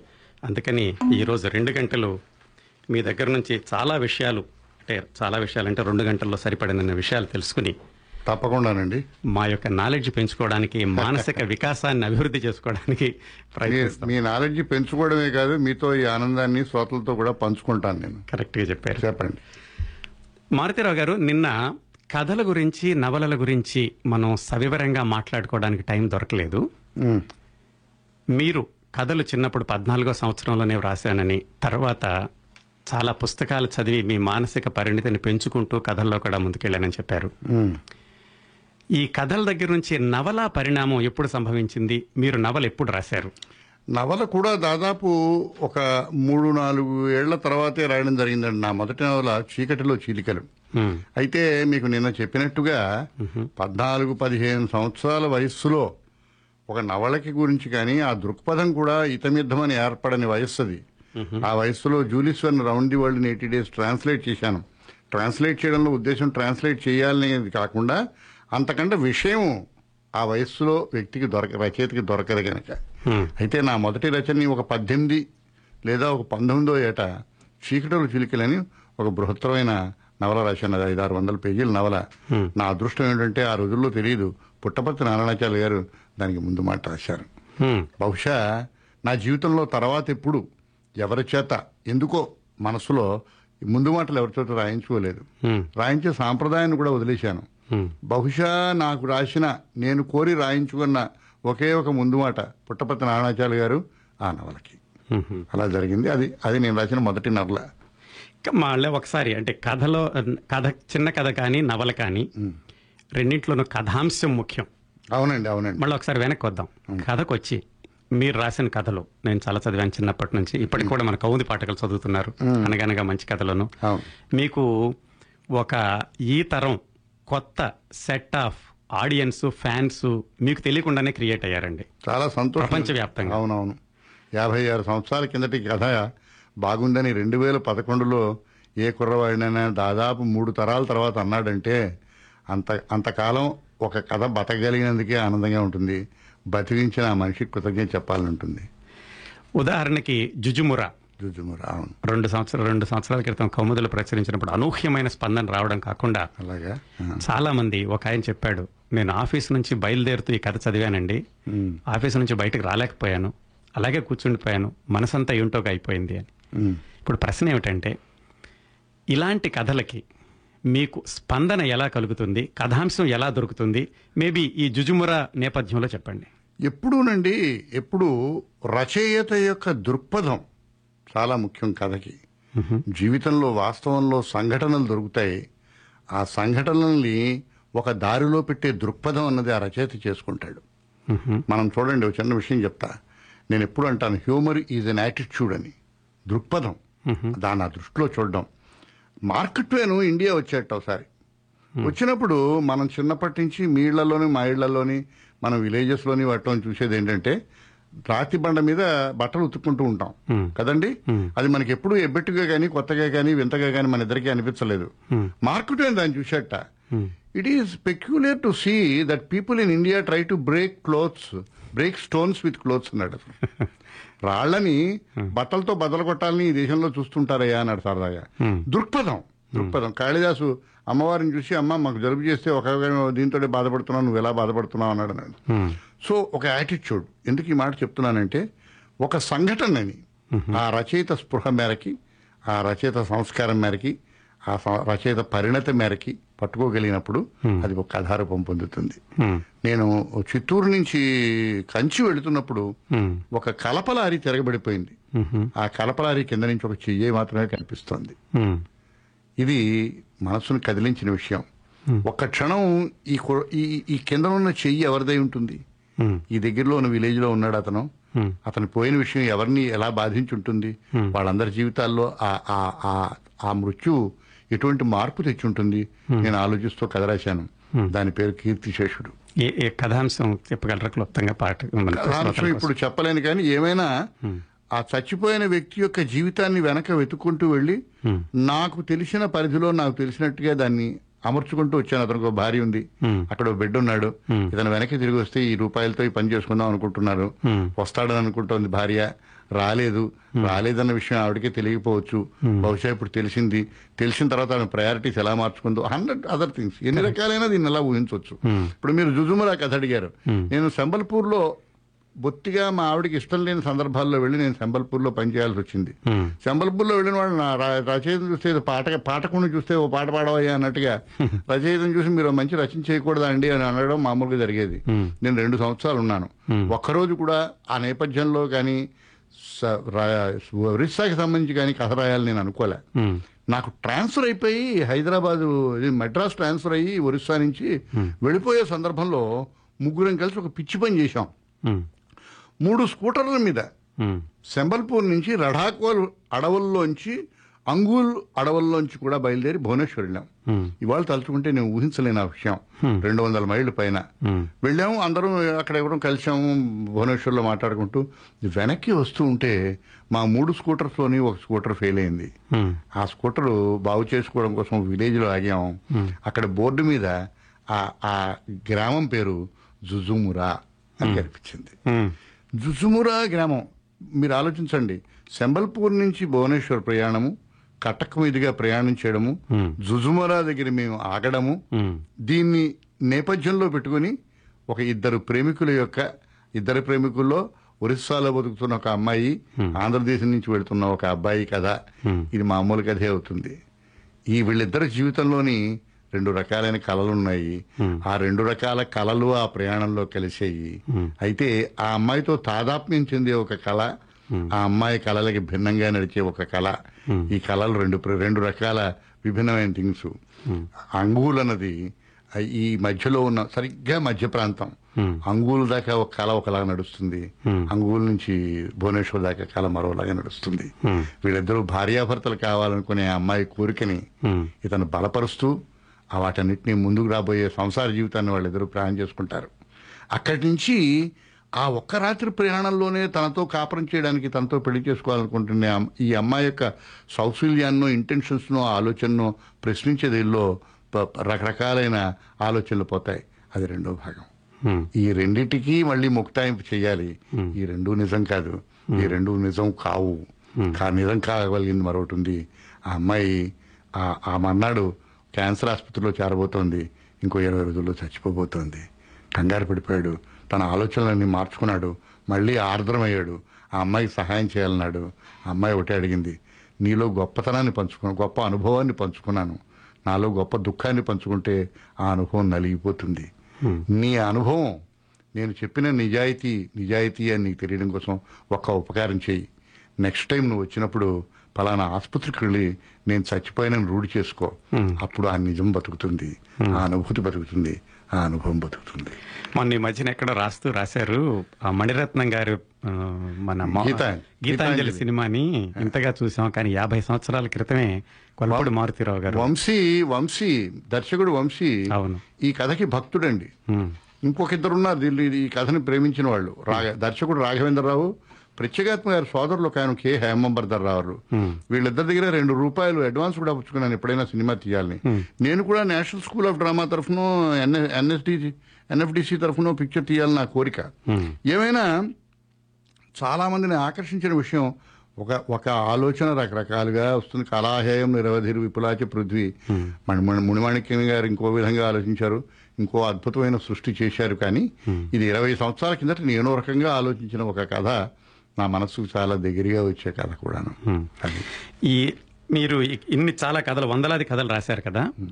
ఈ కథల్లో మీ అనుభవంలోకి వచ్చి వేరే జీవితాలని ప్రభావితం చేసిన కథలు అంటే మీ కథలు చదివి ప్రభావితమైనటువంటి సంఘటనలు ఏమైనా గుర్తున్నాయా? నేను చాలా విచిత్రమైన ప్రశ్న అడిగారు మీరు ఇది.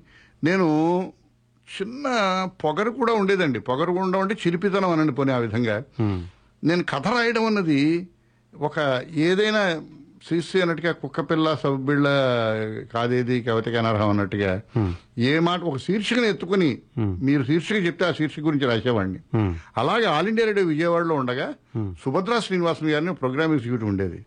ఆవిడ పాలు విరిగిపోయాయి అనే శీర్షిక ఇచ్చి నన్ను కథ అంతే పేరు పెట్టారు. అంతే. అది ఒక కథ రాశా. అది దాని గురించి చాలా మర్చిపోయా. ఆ మధ్య ఒక మూడు నాలుగు నెలల కిందట ఒక ఆయన వచ్చి నన్ను కలిశారు. ఆయన పేరు ఇప్పుడు వెంటనే గుర్తు రావటం లేదు. బట్టి ప్రోలు ఇంకేదో పేరు ఉంటుందని అనుకుంటున్నాను ఏమైనా కాను విషయం చెప్తాను వినండి. వాళ్ళ నాన్నగారికి డెబ్బై ఐదేళ్ళు. ఆయన జీవితంలో ఒక పదహారేళ్ళు రచనలు చేసి. ఆయన పాలు విరిగిపోయాయని కథ చదివేట. పాలు విరిగిపోయి కథ చదివిన తర్వాత ఇంతకంటే ఇంక కథ రాయక్కర్లేదు. This is the last word for a good story. ఈ తర్వాత నేను ఇంక కథలు రాయను కథ ఆపేశాడు. ఆపేశాడని చెప్తూ ఆయన కథల పుస్తకం తీసుకొచ్చి నాకు ఇస్తూ ఆ కథల పుస్తకం ఉపోద్ఘాతంలో ఈ విషయాన్ని రాసి వాళ్ళ నాన్నగారికి ఫోన్ చేసి ఆయనతో నన్ను మాట్లాడించాడు. నేను ఆయనతో చెప్పా. ఒక మంచి కథ మిమ్మల్ని ప్రభావం చేసి పది కథలు రాయించేదిగా ఉండాలి. ఇంతకంటే మంచి కథ రాయగలరేమో మీరు. ఏమైనా ఇది నాకు గర్వపడే విషయమే కానీ ఈ తెలుగు సాహిత్యం ఒక అధారచేత నష్టపోక్కర్లేదు మంచి కథ వల్ల అని చెప్పాను. ఏమైనా ఇది చాలా జ్ఞాపకం ఉంచుకునే విషయం. అవును. అతన్ని ఒక ఒక మంచి ఒక రచయితని ప్రభావం చేసిన విషయం. అవును. ఇవన్నీ అప్పుడప్పుడు కలిసినప్పుడు ఏవో బహుమతుల్లాగే కనిపిస్తాయి. గొప్ప ఏదో ఉద్యానవనంలో అప్పుడే వికసించిన పువ్వుల్లాగే కనిపిస్తూ ఉంటాయి. అవును. ఆనందం కలుగుతుంది. రచయితకి అంతకంటే బహుమతి ఏం కావాలండి? ఎందుకంటే పాఠకుడు ప్రభావితం అయ్యి మనసులో. దాన్ని అంతలా నిలుపుకుని మళ్ళా మీకు ప్రతిస్పందించి. నేను రాయకూడదు అనేటటువంటి నిర్ణయం ఈ- ఈ తర్వాత తీసుకోవడం ఇంకేమీ రాయక్కర్లేదు అన్నాడు ఆయన. అది రాసుకున్నాడు ఆయన ఉపోద్ఘాతుల్లో ఆ పేరు నాకు గుర్తు రావడం లేదు మాట కానీ దీని తర్వాత ఇంకేం రాయక్కర్లేదు అని నేను రాయడం మానేశాను అన్నాడు ఆయన. ఉమ్, మీరు నేనంతా మాట్లాడాను నేను. ఏమైనా చాలా అదొక అదొక సందర్భం జ్ఞాపకం ఉండే సందర్భం. చెబుతున్నప్పుడు గర్వంగానే ఉంది కానీ ఒక రచయితని ఈ తెలుగు సాహిత్యం నష్టపోయిందా? మరో గొప్ప కథ రావచ్చేమో. ఎంత ఎన్ని గొప్ప కథలు ఎంత మహానుభావులు రాయలేదు తెలుగు అనిపిస్తూ ఉంటుంది అప్పుడప్పుడు. అలాగే మీరు శంబల్పూర్లో ఉన్నప్పుడు బాబాయ్ అనుకుంటా కథ. బాబాయ్ కథ. బాబాయ్ కథ. అది నేను పబ్లిష్ చేస్తే మూడు సంవత్సరాల క్రితం దానికి వచ్చిన స్పందన అండి. చాలా మంది ఈ కథ చదివి మేము కళ్ళెంటి నీళ్ళు పెట్టుకున్నాం. మంచితనానికి ఇంత ప్రభావం ఉంటుందా? మంచితనం అనేది ఇంతగా సమాజాన్ని ఇంత గాఢంగా ప్రభావితం చేస్తుందా అనే విషయం మాకు ఈ కథ చదివాక తెలిసింది అని రాశారు. ఇన్ఫాక్ట్ మీరు మా బాగా గుర్తు చేశారు. ఇందాక చెప్పానే నేను ఒరిస్సాలో పనిచేసింది సంవత్సరం పది నెలలు. Hmm. సంవత్సరం పది నెలల్లో ఒరిస్సాని నేపథ్యంగా తీసుకుని రాసిన కథ జుజుమురా అయితే న్- ప్రవాసానికి వెళ్ళిన కారణంగా రాసిన కథ బాబాయ్. ఉమ్, సో ఒరిస్సాకి కనెక్ట్ చేసే రెండు కథలు నాకు ఒకటి బాబాయి రెండోది జుజుమురా. జుజుమురా ఒరిస్సా నేపథ్యము. బాబాయ్ ఒరిస్సాకి వెళ్ళడం గురించే కథ. ఒక తనది కానీ తన భాష తెలియని ఒక దేశానికి వెళ్ళిన ఒక ఆయన తన భార్య చచ్చిపోతే తన భాషలో పలకరించగలదు కానీ చెయ్యి సాయం చేయడం కానీ సానుభూతి చూపడం కానీ సహాయం చేయడం కానీ జరగని నేపథ్యంలో పద్దెనిమిది సంవత్సరాలు ఈ సమాజం మీద పగ తీర్చుకుంటాడు. అలా తెచ్చుకుంటాడంటే ఇద్దరికే సహాయం చేస్తాడు అడిగిన వాడికి అడిగిన వాడికి. ప్రపంచానికి సమాజానికి బాబాయ్ అవుతాడు. అతనందరికీ బాబాయ్. అతను అతనికి వాళ్ళందరూ బాబాయిలు. సహాయం చేస్తాడు. భాషా భేదం లేకుండా సహాయం చేస్తాడు. అందరికీ సహాయం చేస్తాడు. రేషన్ కార్డు కావాలంటే ఇంకోటి కావాలంటే ఇంకోటి కావాలంటే సహాయం చేస్తాడు. ఒక జార్సిగూడలో పనిచేస్తున్న ఒక స్టేషన్ మాస్టర్ గారి పిల్లల్ని ఆడిస్తున్నాడు. అతనికి ట్రాన్స్ఫర్ అయింది. ఆ మేడ నుంచి పడిపోయి నడుము విరిగిపోతుంది. హాస్పిటల్ బెడ్ మీద ఉంటాడు. ఈ కథా రచయిత అంటే నేను ఫస్ట్ పర్సన్లో రాశాను ఇతను వెళ్ళి చూస్తే ఇద్దరు సర్దార్జీలు రెండు మాగిపోయిన ఆపిల్స్ చేతిలో వేసి పెడతారు. బాబాయ్. ఈ రెండు ఆపిల్స్ చూసావు చాలా విలువైనవి. ఇది సంపాదించడం కోసం ఇరవై సంవత్సరాలు పట్టింది నాకు అంటాడు మనిషికి మనిషి కష్టానికి ఇంకో మనిషి స్పందించడానికి. ఒక ఉద్యమం చేసుకున్న ఒక బాబాయ్ కథ రెండు యాపిల్స్ కథ. అది ఈ. ఈనాటి తరాన్ని అంతగా ఆకర్షించడం అందులో మీరు చెప్పింది ప్రతీకారం తీర్చుకోవడానికి చక్కటి ప్రత్యామ్నాయం ప్రేమని ప్రతీకారం. అన్న మాట కొంచెం దుర్మార్గంగా కనిపించే మాటే కానీ ఇది ఇది తమాషాని ప్రతీకారం. అంటే ఆ రోజుల్లో సమాజం నాకు ఏదైతే చేయలేకపోయిందో ఆ పని అడిగినా అడగకపోయినా కోరినా కోరకపోయినా చేయడం అన్నదే నేపథ్యంగా పెట్టుకొని చేయడం అనేది ధ్యేయంగా పెట్టుకొని బతికిన ఒక వ్యక్తికి అటువంటి సానుభూతి చచ్చిపోయే ముందు రెండు యాపిల్స్ రూపంలో తన భాష కూడా తెలియని ఇద్దరు సర్దార్జీల రూపంలో అతను దక్కడం అది కథ. ప్రతిచర్య ప్రతిచర్య ప్రేమని పంచడం ప్రతిచర్య అయినప్పుడు అయ్యా మనకి అంతకంటే మహాద్భుతమైన మహాద్భుతమైన ఉదాహరణ ఈ శతాబ్దంలోనే చూసాం. కింద శతాబ్దంలో మహాత్మా గాంధీ. కరెక్ట్. అదే చెప్పబోతున్నాను. అది విషయం. ద్వేషించిన వాళ్ళకి ప్రేమను పంచడం. పెంచడం. ఎంత గొప్ప విషయం. సుహావర్తి వెస్ట్ బెంగాల్లో ఆయన నిరాహార దీక్ష పొందుతుంటే ఒక ఒక హిందూ వచ్చి నేను ఒక ముస్లింని చంపాను. ఆ ముస్లిం యొక్క బిడ్డ ఇతను అని బిడ్డను చూపిస్తాడు మహాత్మా గాంధీ. నేను ఎప్పుడూ మర్చిపోని విషయం. తన మాట అంటాడు ఈ కుర్రాడిని పెంచు నీ కొడుకులాగా పెంచకు. ఓ ముస్లిం కొడుకులాగా పెంచంటాడు. వేదం పుతిది అని ఉమ్, భారతీయ రాజా అద్భుతమైన సినిమాని తీశాడు. అద్భుతమైన సినిమా అది. ఎందుకు చెప్తున్నానంటే నీటి యొక్క ఉన్నతమైన స్థానం ఉందండి. అంత ఉన్నతంగా అవును. అది చాలా గొప్ప విషయం. అవును.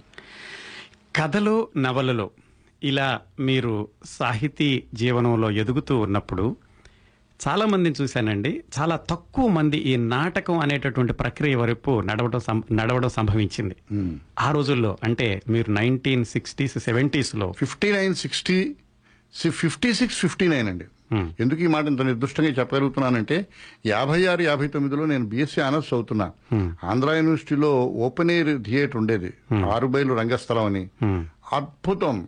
ఆ ఈ రోజుల్లో ఆఫ్ ఆఫ్ బ్రాడ్వే థియేటర్ అంటారు మిగతా దేశాల్లో. అటువంటి థియేటర్ ఎడ్యుకేషన్ థియేటర్ని ఆ రోజుల్లోనే అతి పకడ్బందీగా ఏర్పరిచిన మహానుభావులు మా గురువు గారు కేవి గోపాలస్వామి గారు ఆ రోజు రిజిస్ట్రార్ గారు. వారి నేతృత్వంలో మేమందరం గోమతేశ్వరులు అయిపోయేవాళ్ళం. అటువంటి అటువంటి వ్యక్తి ఆ స్థానంలో ఉన్న వ్యక్తి మమ్మల్ని ప్రోత్సహించడం మాకు ఎంత అదృష్టము. అక్కడ నాటకం యొక్క రుచి నాటకం యొక్క ప్రోత్సాహము మా జీవితాల్లో ఇంకింది. అప్పుడే ఈ శశి కపూర్ ఇవాళ శశి కపూర్ ఆయన భార్య షమ్మి ఇది Geoffrey Geoffrey Jennifer. Kendal Geoffrey Kendal ఐదు నాటకాలు వేశారు మా యూనివర్సిటీలో అద్భుతం. ఆ ఆ నాటకాలు ఆ రోజుల్లో పరిషత్తులు రాఘవ మెమోరియల్స్ అని విజయనగరంలో జరిగేవి. జేవి రమణమూర్తి గారు నిర్మల గారు కె వెంకటేశ్వరరావు గారు కొరపాటి గంగాధరరావు గారు కోడూరు అచ్చయ్య చౌదరి గారు. బివి ప్రసాద్ నేను నాటికి వేశాను. ఓ అవన్నీ మహాద్భుతమైన విషయాలు ఇవన్నీ కలిస్తే. ఒక నాటక రచయిత పుట్టాడు. అది మారుతిలో. ఇలాగా ముప్పేటలాగా కథ అవునండి. నవల రంగస్థల నాటకం. ఇలా కా కావ్యేషు నాటకం రమ్యం ఉన్నారు కానీ ఇరవై రెండు ఇరవై మూడేళ్ళున్న కుర్రాడికి ఆడియన్స్తో అక్రాస్ ది ఫుట్ లైట్స్ తాదాప్యం చెందగలిగే ఒక ప్రక్రియ చేతికి వస్తే దానివల్ల వచ్చే మైకం కానీ దానివల్ల వచ్చే తృప్తి కానీ చాలా గొప్పది. ఆ రోజుల్లో కథని నవలని అతి తక్కువ పరిధిలోనే తక్కువ వ్యవధిలోనే దాటేసి నాటక రంగంలో దూకిన సందర్భం అది.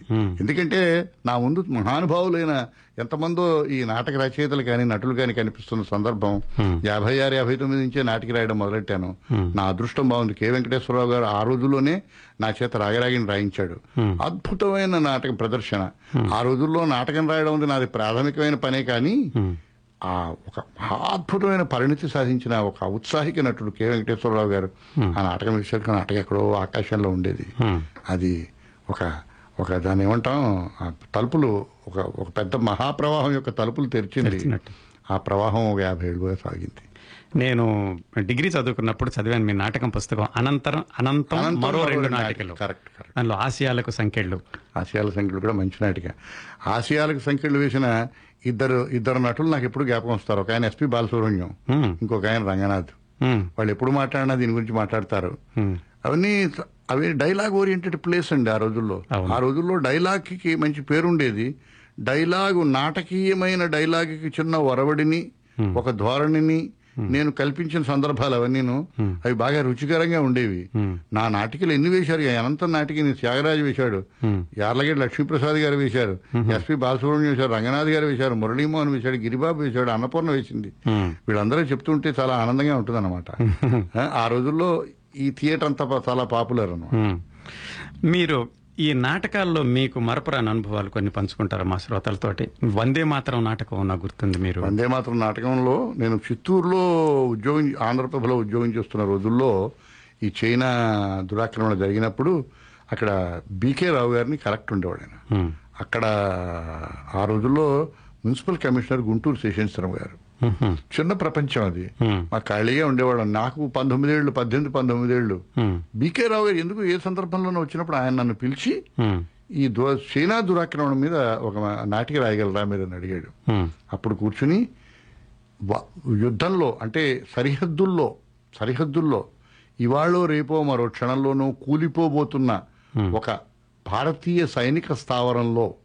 ఐదుగురు ఆఫీసర్ల యొక్క కమిటెడ్ దేశభక్తి గురించి వాళ్ళ ప్రిడికమెంట్ గురించి వాళ్ళ తాట వాళ్ళ వాళ్ళ సాధక బాధకాల గురించి ఈ నాటిక రాయడం జరిగింది. వందే మాత్రం నాటిక వాళ్ళ వెనక కథ ఉంది. వాళ్ళ వెనక భార్యలు ఉన్నారు. వాళ్ళ వెనక కుటుంబం ఉంది. ఇంకోటి ఉంది ఇంకోటి ఉంది. వాళ్ళ కాన్ఫ్లిక్ట్ ఉంది. ఇక్కడి నుంచి ఈ స్థావరాన్ని వదులుకొని వెనక్కి వెళ్ళాలా? లేకపోతే ఇక్కడ నిలబడి పోట్లాడాలా పోట్లాడాలని ఒక కళ్ళలు ఉన్నాడు ఒక కెప్టెన్ ఉన్నాడు ఇంకోటి ఉన్నాడు. అది చాలా విలక్షణమైన నాటిక. ఆ నాటికని ఆ రోజుల్లో చిత్తూరు రక్షణ నిధి సంఘం తరఫున నాటికలు వేయించి మాతో నేను ఇప్పుడు మాట్లాడేది తులం వంద రూపాయల ఖరీదున్న రోజుల్లో అరవై రెండు పంతొమ్మిది వందల అరవై రెండు ఆ ప్రాంతాల్లో యాభై వేల రూపాయలు రక్షణ నిధికి పోగు చేశాం. ఈ నాటకాన్ని చిత్తూరు తిరుపతి నగరి మదనపల్లిలో ఆ నాటకాలు వేయించారు. ఈ నాటకానికి మొదటిసారిగా ఆంధ్రప్రదేశ్ పౌర సంబంధాల శాఖ పబ్లిష్ చేసింది. ఆ రోజుల్లో మంత్రి ఒక ఆయన ఉండేవారు. ఆయన నేను ఆ దశలో కలవలేదు. ఆయన దీనికి ముందు మాట రాశారు. ఆయన పేరు పివి నరసింహారావు గారు. తర్వాత జీవితాంతం ఆయన చివరి రోజుల దాకా ఆ ఆ సాహిత్యపరమైన బంధుత్వాన్ని స్నేహాన్ని ఆయన మెయింటైన్ చేసుకున్నాం ఇద్దరం మహానుభావుడైన చాలా అద్భుతమైన ముందు మాట రాశారు. మీ అనుభవాలు వింటుంటేనే మనసు పులకరిస్తూ ఉంటుందండి. ఎంతమంది మహానుభావులు ఎన్ని రంగాల్లోనూ. అలా ఒరుసుకుంటూ ప్రవహించిన నా అదృష్టం ఏమిటంటే కిరణ్ ప్రభు గారు ఆ దశలో ప్రతి దశలో కూడా నాకంట ప్రభుత్వాన్ని సాధించి నాకంట పెద్దలైన చాలా మంది మహామహులతో భుజం రాసుకుని గడపగలిగే అదృష్టం వల్ల ఏనాడు కూడా ప్రా- మన ప్రతిభ కానీ ఇది కానీ తలకెక్కని పరిస్థితిలో ఒక అదుపులో ఉంచుకోగలగడం సాధ్యమైంది. ఎక్క- ఎప్పటికప్పుడు ప్రతి దశలోనూ ఎంతో కొంత నేర్చుకోవడం కూడా సాధ్యమైంది. ఈ రెండు గొప్ప అదృష్టాలంటాను నేను. అవునండి. ఇప్పుడు కథ నవల స్టేజ్ నాటకం. అక్కడి నుంచి మీరు ఆకాశవాణికి వచ్చారు. అవునండి. ఆకాశవాణి నాటకం తర్వాత అలాగే పత్రికల్లో కాలమ్స్ అది మీ స్పెషాలిటీ. ఎవరు కూడా ఇంత సుదీర్ఘ కాలం పత్రికల్లో కాలమ్స్ రాయడం అంటే వీక్లీ కాలమ్స్ శీర్షికలు మెయింటైన్ చేయడం అనేది మీ ఒక్కరికే సాధ్యపడింది. మారుతిరావు గారు చెప్పండి. ఇందాక అన్నట్టుగా ఈ కథ నవల రంగస్థల నాటకం వీటిని దాటుకుని లేకపోతే అవి జరుగుతూ ఉండ స్టేజ్లోనే మీరు రేడియోలోకి ఎంటర్ అయ్యారు. టీవీ ఆ, రేడియో నాటకం అనేది అదొక ఛాలెంజ్ మీరు స్టేజ్ నాటకం అనగానే ఎదురుగుండా మనుషులు కనపడతారు చప్పట్లు కొడతారు మీకు తెలిసిపోతుంది. సో అది చెప్పండి. ఆ ఆ పరిణామం ఎలా జరిగింది? ఆ రేడియో నాటకంలో చిత్తూరులో పనిచేసే రోజుల్లో ఆ, ఈ ఈ భారతదేశంలోనే ముఖ్యంగా దక్షిణాదిన మద్రాసులో పంతొమ్మిది వందల ముప్పై ఒకటిలో మొదటిసారిగా తెలుగు భాషలో తెలుగు అనౌన్స్మెంట్ వినిపించింది. అక్కడ అక్కడ తెలుగు భాషలో ప్రసారం చేసిన ముగ్గురు నలుగురు పేర్లలో ఒక ఆయన ఆసండ జానకిరామ్ గారు. ఇంకొక ఆయన ఎస్ఎన్ మూర్తి గారు. ఇంకొక ఆయన అయ్యగారు వీరభద్రరావు గారు. ఆ వాళ్ళు వేసిన మొదటి నాటిక అనార్కలి. ఆసంట జానకిరామ్ గారు తర్వాత చాలా సంవత్సరాలు పనిచేసిన తర్వాత రిటైర్ అయ్యి ఆయన తిరుపతిలో సెటిల్ అయ్యారు. ఆయన భార్య లెక్చర్ తెలుగు లెక్చరర్గా అక్కడ మహిళా యూనివర్సిటీలో పనిచేసేవారు. ఆతండ శారదాదేవి. ఒక రోజు ఆయన ఆ ఆతండ శారదాదేవి గారు రాసిన కథల పుస్తకం పట్టుకుని చిత్తూరు ఆంధ్రప్రభ ఆఫీస్కి వచ్చారు. ప్రత్యేకంగా నా చేతే దానికి రివ్యూ రాయించాలని. నాతో నేను అప్పటికి బహుశా ఏదో ఊరికి వెళ్తున్నాను. నేను వెంటనే ఆయనతో పలకరించి నమస్కారం పెట్టి ఆయన అప్పటికే ప్రసిద్ధుడు సాగుతున్న యాత్ర. ఆ నా స్మృతి పదంలో రాస్తున్నారు. చాలా అద్భుతంగా సాగింది. నీలరాజు వెంకటేశ్వర గారు అప్పుడు ఎడిటరు. నేను వచ్చి చిత్తూరు స్టేషన్లో రైలు ఎక్కేశాను. ఆయన ఆఫీస్ నుంచి బయలుదేరి కంపార్ట్మెంట్ కంపార్ట్మెంట్ వెతుక్కుంటూ నా దగ్గరికి వచ్చారు. నేను మీకోసమే వచ్చానండి ఈ పుస్తకం మీకు ఇవ్వాలని వచ్చాను మీరు దీని మీద రివ్యూ రాయాలంటూ నాతో మాట్లాడుతూ అలా పాకాల పాకాల మధురాంతకం రాజారాం గారి దగ్గరికి వెళ్ళడానికి బయలుదేరుతున్నాను అనుకుంటాను. ఆ పాకాల దగ్గరే వారి ఊరు. సరే అంటూ ఆయన మాట అన్నాడు. మారుతిరావు గారు మీరు ఉండాల్సిన స్థలం ఇది కాదు. మీరు రేడియోలో జాయిన్ అవ్వాలి. తప్పకుండా ప్రోగ్రామ్ ఎగ్జిక్యూటివ్ ట్రాన్స్మిషన్ ఎగ్జిక్యూటివ్ ఆ, ప్రకటన జరిగినప్పుడు మీరు పెట్టండి. ఆ విధంగా అలాంటి ఓ ఉద్యోగం ఉందని అక్కడ జాయిన్ అవ్వాలనే స్ఫూర్తిని సూచనని అతను జానకిరామ గారు ఇవ్వడం జరిగింది. తర్వాత నేను ఆల్ ఇండియా రేడియోలో జాయిన్ అయ్యాను. ఇంటర్వ్యూ జరిగింది. నాటకాల గురించి మరిన్ని వివరాలు మీ దగ్గర నుంచి తెలుసుకోబంది శ్రోతల దగ్గర నుంచి కాల్ తీసుకుందాం హలో. నమస్కారం అండి. ఆ, నమస్కారం కిరణ్ ప్రభ గారు. నేను ప్రియాంకన్ మాట్లాడుతున్నానండి ఫ్రీమాంట్ నుంచి. బాగున్నారా? ప్రియాంక గారు బాగున్నానండి. మీరు ఎలా ఉన్నారు ఆ, బాగున్నానండి. నిన్నటి నుంచి మారుతిరావు గారి షో ఎంజాయ్ చేస్తున్నాం మేము యాక్చువల్గా ఇప్పుడు ఎందరో నటులు వస్తూ ఉంటారు వెళ్ళిపోతూ ఉంటారు. ఎందరో క్యారెక్టర్ నటులను చూస్తూ ఉంటాం. కాకపోతే ప్రత్యేకంగా వాళ్ళని వాళ్ళ డైలాగులతోటి మనం గుర్తుపెట్టుకోం. మారుతిరావు గారి గురించి చెప్పాలంటే యాక్చువల్గా నా వయసు ముప్పై ఒకటి. కాకపోతే ఎన్నెన్ని సినిమాలు గుర్తుండిపోయాయంటే ఆయన డైలాగ్స్ వల్లే తరంగిణి అనే చిత్రంలో గద్దముక్కు పంతులుగా ఆయన గుర్తుండిపోయారు ప్రేక్షకులకి. తర్వాత సెల్లి గంగమ్మ అనుకుంటూ మిస్టర్ భరత్లో ఆ, అది నేను చిన్నప్పుడు సిక్స్త్ సెవెంత్ చదువుతున్నప్పుడు టీవీలో ప్రసారం అయింది మిస్టర్ భరత్ అనే సినిమా. అప్పటి నుంచి మా చెల్లి పేరు శాంతి అయినప్పటికీ నేను సెల్లి గంగమ్మ అని పిలుస్తూ ఉండేదాన్ని అనమాట అంత ప్రభావితం చేసిందండి డైలాగ్ చాలా బాగుంది ప్రియాంక గారు. గారు మీరు ఒక్క అడుగు ముందుకు వేస్తున్నారు. ఇంకా ఈ మధ్యలో ఒకటి రెండు మజిలీలు కిరణ్ ప్రభ గారి మనసులో ఉన్నాయి. నేను ఇంకా రేడియో ప్లే దాకా వచ్చారు ఆయన. రేడియో ప్లే తర్వాత విషయాలు మాట్లాడి మళ్ళీ మీ దగ్గరికి వస్తారు. సెల్లి గంగమ్మ గురించి తప్పకుండా మనం మాట్లాడుకుందాం. మాట్లాడుకోకుండా నేను వెళ్ళను. మిగతా ఎని- ఎనిమిది ఎనిమిది చెప్పండి. ఇంకొక ఇంకొక రెండు మాటలు చెప్పొచ్చండి? చెప్పండి, అయితే ఇవే కాకుండా ఇంకా సింగల్పూరి శర్మగా ఓ, సుందరకాండలోని. ఇంకా చాలా సినిమాలండి. అసలు ఒక నటుడు కేవలం ఒక్కొక్క డైలాగ్ తోటి ఇలాగా అది కూడా ఒక క్యారెక్టర్ ఆర్టిస్ట్ లేదా విలను ఈయన్ని కామెడీ అద్భుతమైన కామెడియన్ అని కూడా చెప్పుకోవచ్చు యాక్చువల్గా మనం. ఎన్నో సినిమాలు. ఇలా ఒక్కొక్క డైలాగ్ తోటి లేదా ఒక్కొక్క క్యారెక్టర్ తోటి ప్రేక్షకుల మనసుల్లో ముద్ర వేసుకుని ఉండిపోయారు. అలాగే నైన్టీ లో అనుకుంటా గొల్లపూడి శ్రీనివాసరావు గారి విషయంలో అలా జరిగినప్పుడు అప్పట్లో ఇన్ని న్యూస్ ఛానల్ లేవు. ఓన్లీ మనకి డిడి ఎయిట్ ఒక్కటే ఉండేది. అది ఆ దుర్ఘటన అలా జరిగినప్పుడు మా అమ్మగారు వాళ్ళు కూడా చెప్పుకున్నారు మా కుటుంబంలోనే నిజంగా అలాంటి విషాదం జరిగినట్టు ఎంతో బాధపడ్డాం. ఆ తర్వాత నేను నా చదువు పూర్తయి హైదరాబాద్లో ఉద్యోగం చేస్తున్నప్పుడు ఒక మలయాళీ కొలీగ్ చెప్పాడు అనమాట ఆయన భార్యతో వైజాగ్ అదే బీచ్కి వెళ్ళాడు. దట్ ఈస్ వేర్ సో అదే ఈ ఇలా జరిగింది గొలపూడి మారుతిరావు గారి అబ్బాయికి అని. అంటే ఒక మ- మలయాళం కుర్రాడికి కూడా మారుతిరావు గారు తెలుసు. మారుతిరావు గారు భారతదేశ వ్యాప్తంగా తెలిసినటువంటి రచయిత చాలా ఇప్పుడు నేను ఒక విషయం అడగదలుచుకున్నాను మారుతిరావు గారిని. నమస్కారం మారుతిరావు గారు. చెప్పండి చెప్పండి వింటున్నాను. ఆ, చిన్నప్పుడు మీది అదే వేదిక అనే ప్రోగ్రామ్ చూస్తూ ఉండేదాన్ని. నేను మృదుల గారు కాల్ చేసి గుర్తు చేశారు యాక్చువల్గా అది. ఓ. అది అప్పట్లో అద్భుతమైన ప్రోగ్రామ్ జెమినీలో వస్తూ ఉండేది. ఓహో, ఆ. నాకు. ఏమనిపించిందంటే తమిళంలో ఇదే ప్రోగ్రామ్ విసు గారు చేశారు తెలుగులో మీరు చేశారు. తర్వాత మళ్ళీ సంసారం ఒక చదరంగం సినిమాలో మీరు పోషించిన పాత్ర తమిళంలో ఆయన పోషించడం కాదు జరిగింది కాదు మీరు పొరపాటు పడుతున్నారు. తమిళంలో ఆయన పోషించిన పాత్ర నేను తెలుగులో పోషించాను. ముందు ఆయన పేరే చెప్పాలి. ఎందుకంటే అంటే ఏది ముందు జరిగింది అన్నది నాకు తెలియదు నాకు బేసిక్గా టీవీలో చూస్తూ ఉండడమే మధ్య మధ్యలో. మీరు ప్రశ్న క్లుప్తంగా ముగించండి నేను వివరంగా సమాధానం చెప్తాను. అంటే అంటే నా ప్రశ్న ఏమిటంటే బేసిక్గా వారు తమిళంలోని మీరు ఇటు తెలుగులోని. సేమ్ పాత్రలు పోషించడం జరిగింది. ఇది మీ ఇద్దరికి ఉన్న స్నేహం వల్ల నువ్వు అటు తమిళనాడు ఏలుకో నేను ఇటు తెలుగునాడు ఏడుకుంటా ఏలుకుంటాను అన్న టైప్లో ఏమైనా మ్యాచ్ ఫిక్సింగ్ లా చేసుకుని మీరు మీ ప్రశ్న పాత్రలు అర్థమైపోయింది. మీరు? ఇంకా వినండి. విసు గారు చాలా గొప్ప నటుడు స్టేజ్ నటుడు ఆయన తమిళంలో. ఆయన గొప్ప స్టేజ్లో ఆయన ఆ మొదటి సినిమా కుటుంబం ఒక కదంబం అని ఒక సినిమా తీశాడు. ఆ సినిమా నా జీవితంలో నాది ఐదో సినిమా. అప్పటికి నేను నాలుగు సినిమాలు చేశాను. రెండు సినిమాలు ఒక సంవత్సరం నడిచే ఒకటి ఇంట్లో రామవీధిలో కృష్ణయ్య రెండు తరంగిణి. మూడోది ఇది పెళ్ళి అంటారా అని క్రాంతి కుమార్ తీసింది. నేను చిరంజీవి రాధిక యాక్ట్ చేసింది. ఇంకోటి ఏదో పిక్చర్ ఉంది డబల్ రోల్ కూడా చేశాను అది ఏమైనా విసు గారి ఆ సినిమా చూసిన తర్వాత ఆ వేషం నేను వేస్తే బాగుండని నా దగ్గరికి వచ్చారు. నా అదృష్టం ఏంటంటే విసు గారు ఆయన జీవితంలో యాక్ట్ చేసిన రాసిన అన్ని సినిమాలని నేను తెలుగులో వేశాను. ఇంకా గొప్ప అదృష్టం ఏంటంటే విసు గారిని అంతంత మాత్రంగా పోయిన సినిమాలు కూడా తెలుగులో పెద్ద హిట్ అయ్యాయి.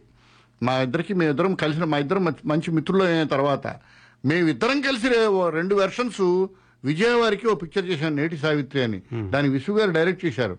నేను తెలుగు వెర్షన్ చేశాను ఆయన తమిళ వెర్షన్ చేశాడు మా ఇద్దరికి రేవతే కూతురు. నన్ను తెలుగు విసు అంటూ ఉంటారు. ఆయన తమిళ గొల్లపూడి అంటూ ఉంటారు. అయితే గొల్లపూడి ప్రభావం విసు గారి మీద ఏమాత్రం ఉండకపోగా విసు గారి యొక్క చిత్రాలు పాత్రల యొక్క ప్రభావంతోనే ఈ సినిమాలన్నీ తయారవడం జరిగింది. ఇందాక మీరు చెప్పారే సింగిల్ పూరి శర్మని కానీ ఇంకోటి అని ఇంకోటి కానీ దాని వెనకాతల కేవలం నా ప్రతిభ మాత్రమే కాకుండా ఒక రచయిత ఒక కథా రచయిత ఒక దర్శకుడు ఇంతమంది ప్రభావం ఉంటూ ఉంటుంది అది సమగ్రమైన it's it's a comprehensive art. Cinema అనేది ఒక కాంప్రహెన్సివ్ ఆర్ట్. దానిలో ఎన్నో డిపార్ట్మెంట్లు పనిచేస్తాయి. ఒక రాణింపు వచ్చిన ఒక ఒక ర- ఒక నటుడిలో కొత్త కొత్త యాంగిల్స్ని పట్టుకుంటే కొత్తదనం వస్తుంది అని వెతకడంలో. పది మంది చేరికతో వచ్చే క్యారెక్టర్స్ ఫ్రీమాంట్ దాకా నన్ను ఇంకా గుర్తుంచుకున్నారంటే ఆనాటి ఒక చిన్నపిల్ల ఇవాళ ఈ ముప్పై ఒకేళ్ళ ఆవిడ నన్ను గుర్తుపెట్టుకుందంటే ఇంతకంట బహుమతి ఒక నటుడికి ఏముంటుంది Correct. ఒక మలయాళ పతన నా దుఃఖాన్ని కానీ నా అసంతృప్తిని కానీ పంచుకోగలిగాడంటే అంతకంటే ఆనందం ఉంటుంది నమస్కారం అండి నేను స్వప్నానండి. కిరణ్ ప్రభా గారు బాగున్నారా? స్వప్న గారు నేను బాగున్నానండి. మీరు ఎలా ఉన్నారు? బానే ఉన్నానండి. గొల్లపూడి మారుతిరావు గారికి నా నమస్కారం అండి. అమ్మా నమస్కారం అమ్మా నేను మొన్న మిమ్మల్ని థానాలో చూశానండి ఎన్నో. సంవత్సరాల తర్వాత. అలాగా? ఆ, నేను ఫస్ట్ యాక్చువల్లీ మీకు అది ఈటీవీలో అనుకుంటా అండి మనసున మనసయ్య అని ఒక కార్యక్రమం నిర్వహించేవారు కదా మీరు. అవును అవును అవును ఆ, అది బాగా ఇంప్రెస్ చేసేవారండి. భార్య భర్త అనుబంధం గురించి ఎంతో చక్కగా చెప్పారు. చాలా సంతోషం. దాంట్లో అసలు ప్రతి ఎపిసోడ్ ఎంత చక్కగా నిర్వహి మీరు చేసినాక తర్వాత మళ్ళీ ఏమీ నచ్చలేదండి. నిజంగా చెప్పాలంటే మరి మీరు ఎందుకు మానేశారో తర్వాత తెలీదు. అంటే ఇంకా చేస్తున్నారేమో అంటే నాకు తర్వాత అసలు చూడలేదండి. అంటే. ఇప్పుడు ఆయా ఛానల్స్కి వాళ్ళ వాళ్ళ ప్రయారిటీస్ ఉంటాయి. ఇంకో ప్రోగ్రాములు మారుస్తుంటారు. ధోరణి మార్చకపోతే రొటీన్ అవుతుందనే ఫీలింగ్ ఉంటుంది. ఏమైనా ఆ రోజుల్లో చేసిన ప్రోగ్రామ్ యొక్క జ్ఞాపకాలని మీరు ఇంతకాలం జ్ఞాపకం ఉంచుకున్నారంటే ఆ ఛానల్ చేసిన ప్రోగ్రాము రాణించింది నేను రాణించాను మీ మనస్సులో ఉన్నాను అది గొప్పమైన విషయం. మీ ప్రశ్న అడగండి. మూడు సంవత్సరాల క్రితం మీరు ఇక్కడికి వచ్చినప్పుడు ఆ, సాహితీ సమావేశాల్లో ఒక న్యూయార్క్ నుంచి ఒక కుర్రాడు వచ్చాడు. అతను చెప్పాడు మేమిద్దరం మా భార్యాభర్తలకి సఖ్యత ఉండేది కాదు. మీ మనసును మనసే ప్రోగ్రామ్లో పాల్గొన్నాక మేమిద్దరం కూడా రికన్సైల్ అయ్యి మేమిద్దరం కలిసి ఉంటున్నామని. కళ్ళంట నీళ్ళు పెట్టుకున్నాడు ఇంతకంటే ఒక విషయం చెప్తానండి ఓ సినిమా హాల్లో నేను మా ఆవిడ కూర్చొని సినిమా చూస్తున్నాం. వెనక నుంచి ఒక ఆవిడ నా బుధం మీద చేశారు వెనక చూస్తే ఆవిడకి అరవై ఐదు ఆ ప్రాంతంలో ఉన్న వృద్ధురాలు ఆ రోజుల్లో నేను కుర్రాడిని ఇంకా మధ్య వయసులో ఉన్నాను. బాబు మీకు నమస్కారం పెట్టాలని ఫోన్ చేసి పలకరిస్తున్నానంది. ఆవిడ తన మనవరాల్ని తనే వండి పెడుతూ తనతో సాకుతోంది. తన ఆవిడ కొడుకు కోడలు ఇంకెక్కడో ఉంటున్నారు. అంటే మనవరాలు తన దగ్గర పెట్టి చదివించుకుంటోంది. ఈ పిల్ల ప్రేమలో పడింది. ఈ ప్రేమతో ఉన్న పెళ్ళి జరపడం ఆ నాన్నగారికి ఇష్టం లేదు. మా ఈవిడ కూడా ఏమీ కాదని లేకపోయింది వాళ్ళిద్దరూ పెళ్ళి చేసుకున్నారు. పెళ్ళి కాకుండానే ఏదో రిజిస్టర్ చేసుకున్నారు ఏదో జరిగిపోయింది. అయ్యో వాళ్ళిద్దరికి పెళ్ళి జరిగితే బాగుండే తను కళ్ళారే చూస్తూనే చూస్తే బాగుండే అని ఆవిడకు ఉండేట ఆ వృద్ధురాలకి. వాళ్ళిద్దరూ మనసును మనసే కార్యక్రమంలో పాల్గొని ఆ కార్యక్రమంలో వాళ్ళు బహుమతి పుచ్చుకుని వాళ్ళిద్దరి చేత ఆ సందర్భంలో ఆ ప్రోగ్రాంలో ఆ వెనక చివరిలో మేమిద్దరం తలంబరాలు పోయించాం. మా అబ్బాయి కూర్చుని ఆ. బిడ్డలిద్దరికి తలంబరాలు పోయించి పెళ్ళి చేస్తే చూడాలని అనుకునేవాడిని బాబు. మీరు చేశారు మా బిడ్డకి. అందుకు నాకు నాకు ఎప్పుడు మీరు జ్ఞాపకం వస్తుంటారండి. ఇది ఎంత అదృష్టాలండి. ఇరవై ఏళ్ళ తర్వాత ఎంత అదృష్టం ఇది. అందువల్ల ఐడెంటిఫై చేసుకుని కుటుంబంలో ఒక భాగంగా ఐడెంటిఫై చేసుకోగలిగిన మంచి ప్రోగ్రాములలో పాత్ర అవడం ఉన్నదే చాలా గొప్పగా ఫీల్ అవుతాం. నమస్కారం అండి. కిరణ్ ప్రభు గారు పద్మ అండి. పద్మ గారు బాగున్నారా? బాగున్నారండి. బాగున్నాండి మాట్లాడండి మారుతరావు గారితో. చెప్పమ్మా. నమస్- నమస్కారం అండి. నమస్కారం పద్మ గారు చెప్పండి. నేను మిమ్మల్ని ఏం అడిగే క్వశ్చన్ అడిగే అంత పెద్దాన్ని మాత్రం కాదండి. మీ కానీ మనసులో ఉన్న ఆలోచన చెప్పండి. ఏమీ చూడలేదండి. అమ్మా, బట్, మీ మనసులో ఆలోచన చెప్పండి, దానిలో క్వశ్చన్ నేను అనుకుంటాండి ఇది. అవును. ఆ, ఆ మూవీ చూసానండి అది చూసిన తర్వాత నాకు గుర్తు గుర్తుండిపోయారండి. చిన్న చిన్నవి చాలా చూసానండి కానీ ఆ తక్కినవి ఏమి గుర్తులేవు. ఇది ఒకటి మాత్రం గుర్తుందండి. ఎప్పుడు ఒక సినిమా అమ్మా పద్మ గారు వింటున్నారా? ఒక సినిమాలో సినిమాలో రెండు రకాలు జరుగుతాయి. మీకు తెలియని విషయాల్ని కొన్ని సినిమాలు చెప్తాయి. మీకు తెలియని అనుభూతుల్ని కొన్ని సినిమాలు కల్పిస్తాయి. మీ అనుభవానికి దగ్గరగా కొన్ని సినిమాలు వస్తాయి. మధ్యతరగతి కుటుంబంలో మధ్యతరగతి జీవనంలో మనకి ఈ పాత్ర తెలుసునే ఈ తండ్రి మనలే మన ఇంట్లోనే ఉన్నాడే ఇలాంటి తల్లి మన ఇంట్లోనే ఉందే ఈ పని మనిషి మందే ఇలా వాళ్ళు ఉంటే బాగుండే ఇలా జరగడం బాగుందే అనిపించే దీన్ని ఏమంటాం అంటే ఐడెంటిటీ అంటాం. నేను చేసిన చాలా పాత్రల్లో చాలా కథల్లో గొప్ప ఐడెంటిటీని ఇవ్వగలిగిన చిత్రం సంసారం చదరంగం అంతేకాకుండా ఇలాంటి సినిమాల యొక్క ముగింపు ఎప్పుడు మిడిల్ క్లాస్ మెలో డ్రామా అంటాం దాన్ని. చెడ్డ పని ఎవరో చేశారు అతనికి శిక్ష పడింది ప్రేక్షకుడికి ఆనందంగా ఉంటుంది. దుర్మార్గం జరిగింది అతనికి శిక్ష వేశారు లేదా శాస్త్ర అనుభవించాడు బాగుంటుంది. ఇలా ఆలోచించినప్పుడు చక్కటి పర్యవసానంతో ముగిసిన సంసారం చదరంగంలో నా పాత్ర ప్రోటగానిస్ట్ అంటాం ఇంగ్లీష్లో. ఆ పాత్ర చాలామంది మనసులో నిలిచింది ఆ కథ నిలిచింది ఆ సినిమా నిలిచింది. నాకు జీవితంలో ఎంతమందో ఇలాంటి పద్మాలు తారసపడుతూ ఉంటారు. ప్రతిసారి నాకు ఆనందాన్ని కలిగిస్తారు. చాలా సంతోషం తల్లి. ఇంకొక విషయం అండి. ఇంతకు ముందు మీరు అన్నారు మీ మీరు గొప్ప గొప్ప వాళ్ళతో కలిసి రాయటం గాని నాటకాలు వేయటం గాని మీ ప్రోత్సాహం అలా ఆ, ప్రోత్సాహంతో మీరు చేశారని అది మీ అదృష్టం అని అన్నారు. కానీ ఇప్పుడు మేము మీతో మాట్లాడుతుంటే అది మా అదృష్టం అని మేము అనుకుంటున్నాం అండి. అమ్మా అది నా చిన్నతనం. ఇప్పుడు నాకు పెద్దరికే వచ్చేసింది. మీరు ఎలా అనుకొని నాకంటా గొప్పవాళ్ళు కావాలి మీరు. నాకంటా అభివృద్ధిని సహించాలి నాకంట గొప్ప క్యాన్వాస్ని ఏర్పరచుకోవాలి. ఎప్పుడూనండి? ఎద్ది ఆచరది శ్రేష్ఠ తత్వ దేవేత రోజున మన భగవద్గీత ఉవాచ. పెద్దవాళ్ళు ఏం చేస్తే మనము అదే చేస్తాం.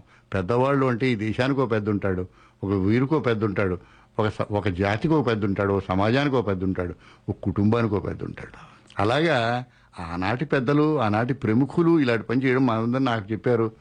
ఆ విధంగా నాకు మేలు జరిగింది. మీ తరానికి మీకో మేలు జరుగుతుంది. అది నా వల్ల జరిగితే ఇంకా ఆనందం నాకు చిన్న వాటా వస్తుంది. సంతోషం అమ్మా. చాలా సంతోషం అండి మీతో మాట్లాడినందుకు. మంచి నమస్కారం అండి. నమస్కారం. ఆ, హలో. ఆ, నమస్తేనండి. నా పేరు శాంతి. నేను ఫ్రీమౌంట్ నుంచి కాల్ చేస్తున్నాను. శాంతి గారు చెప్పండి.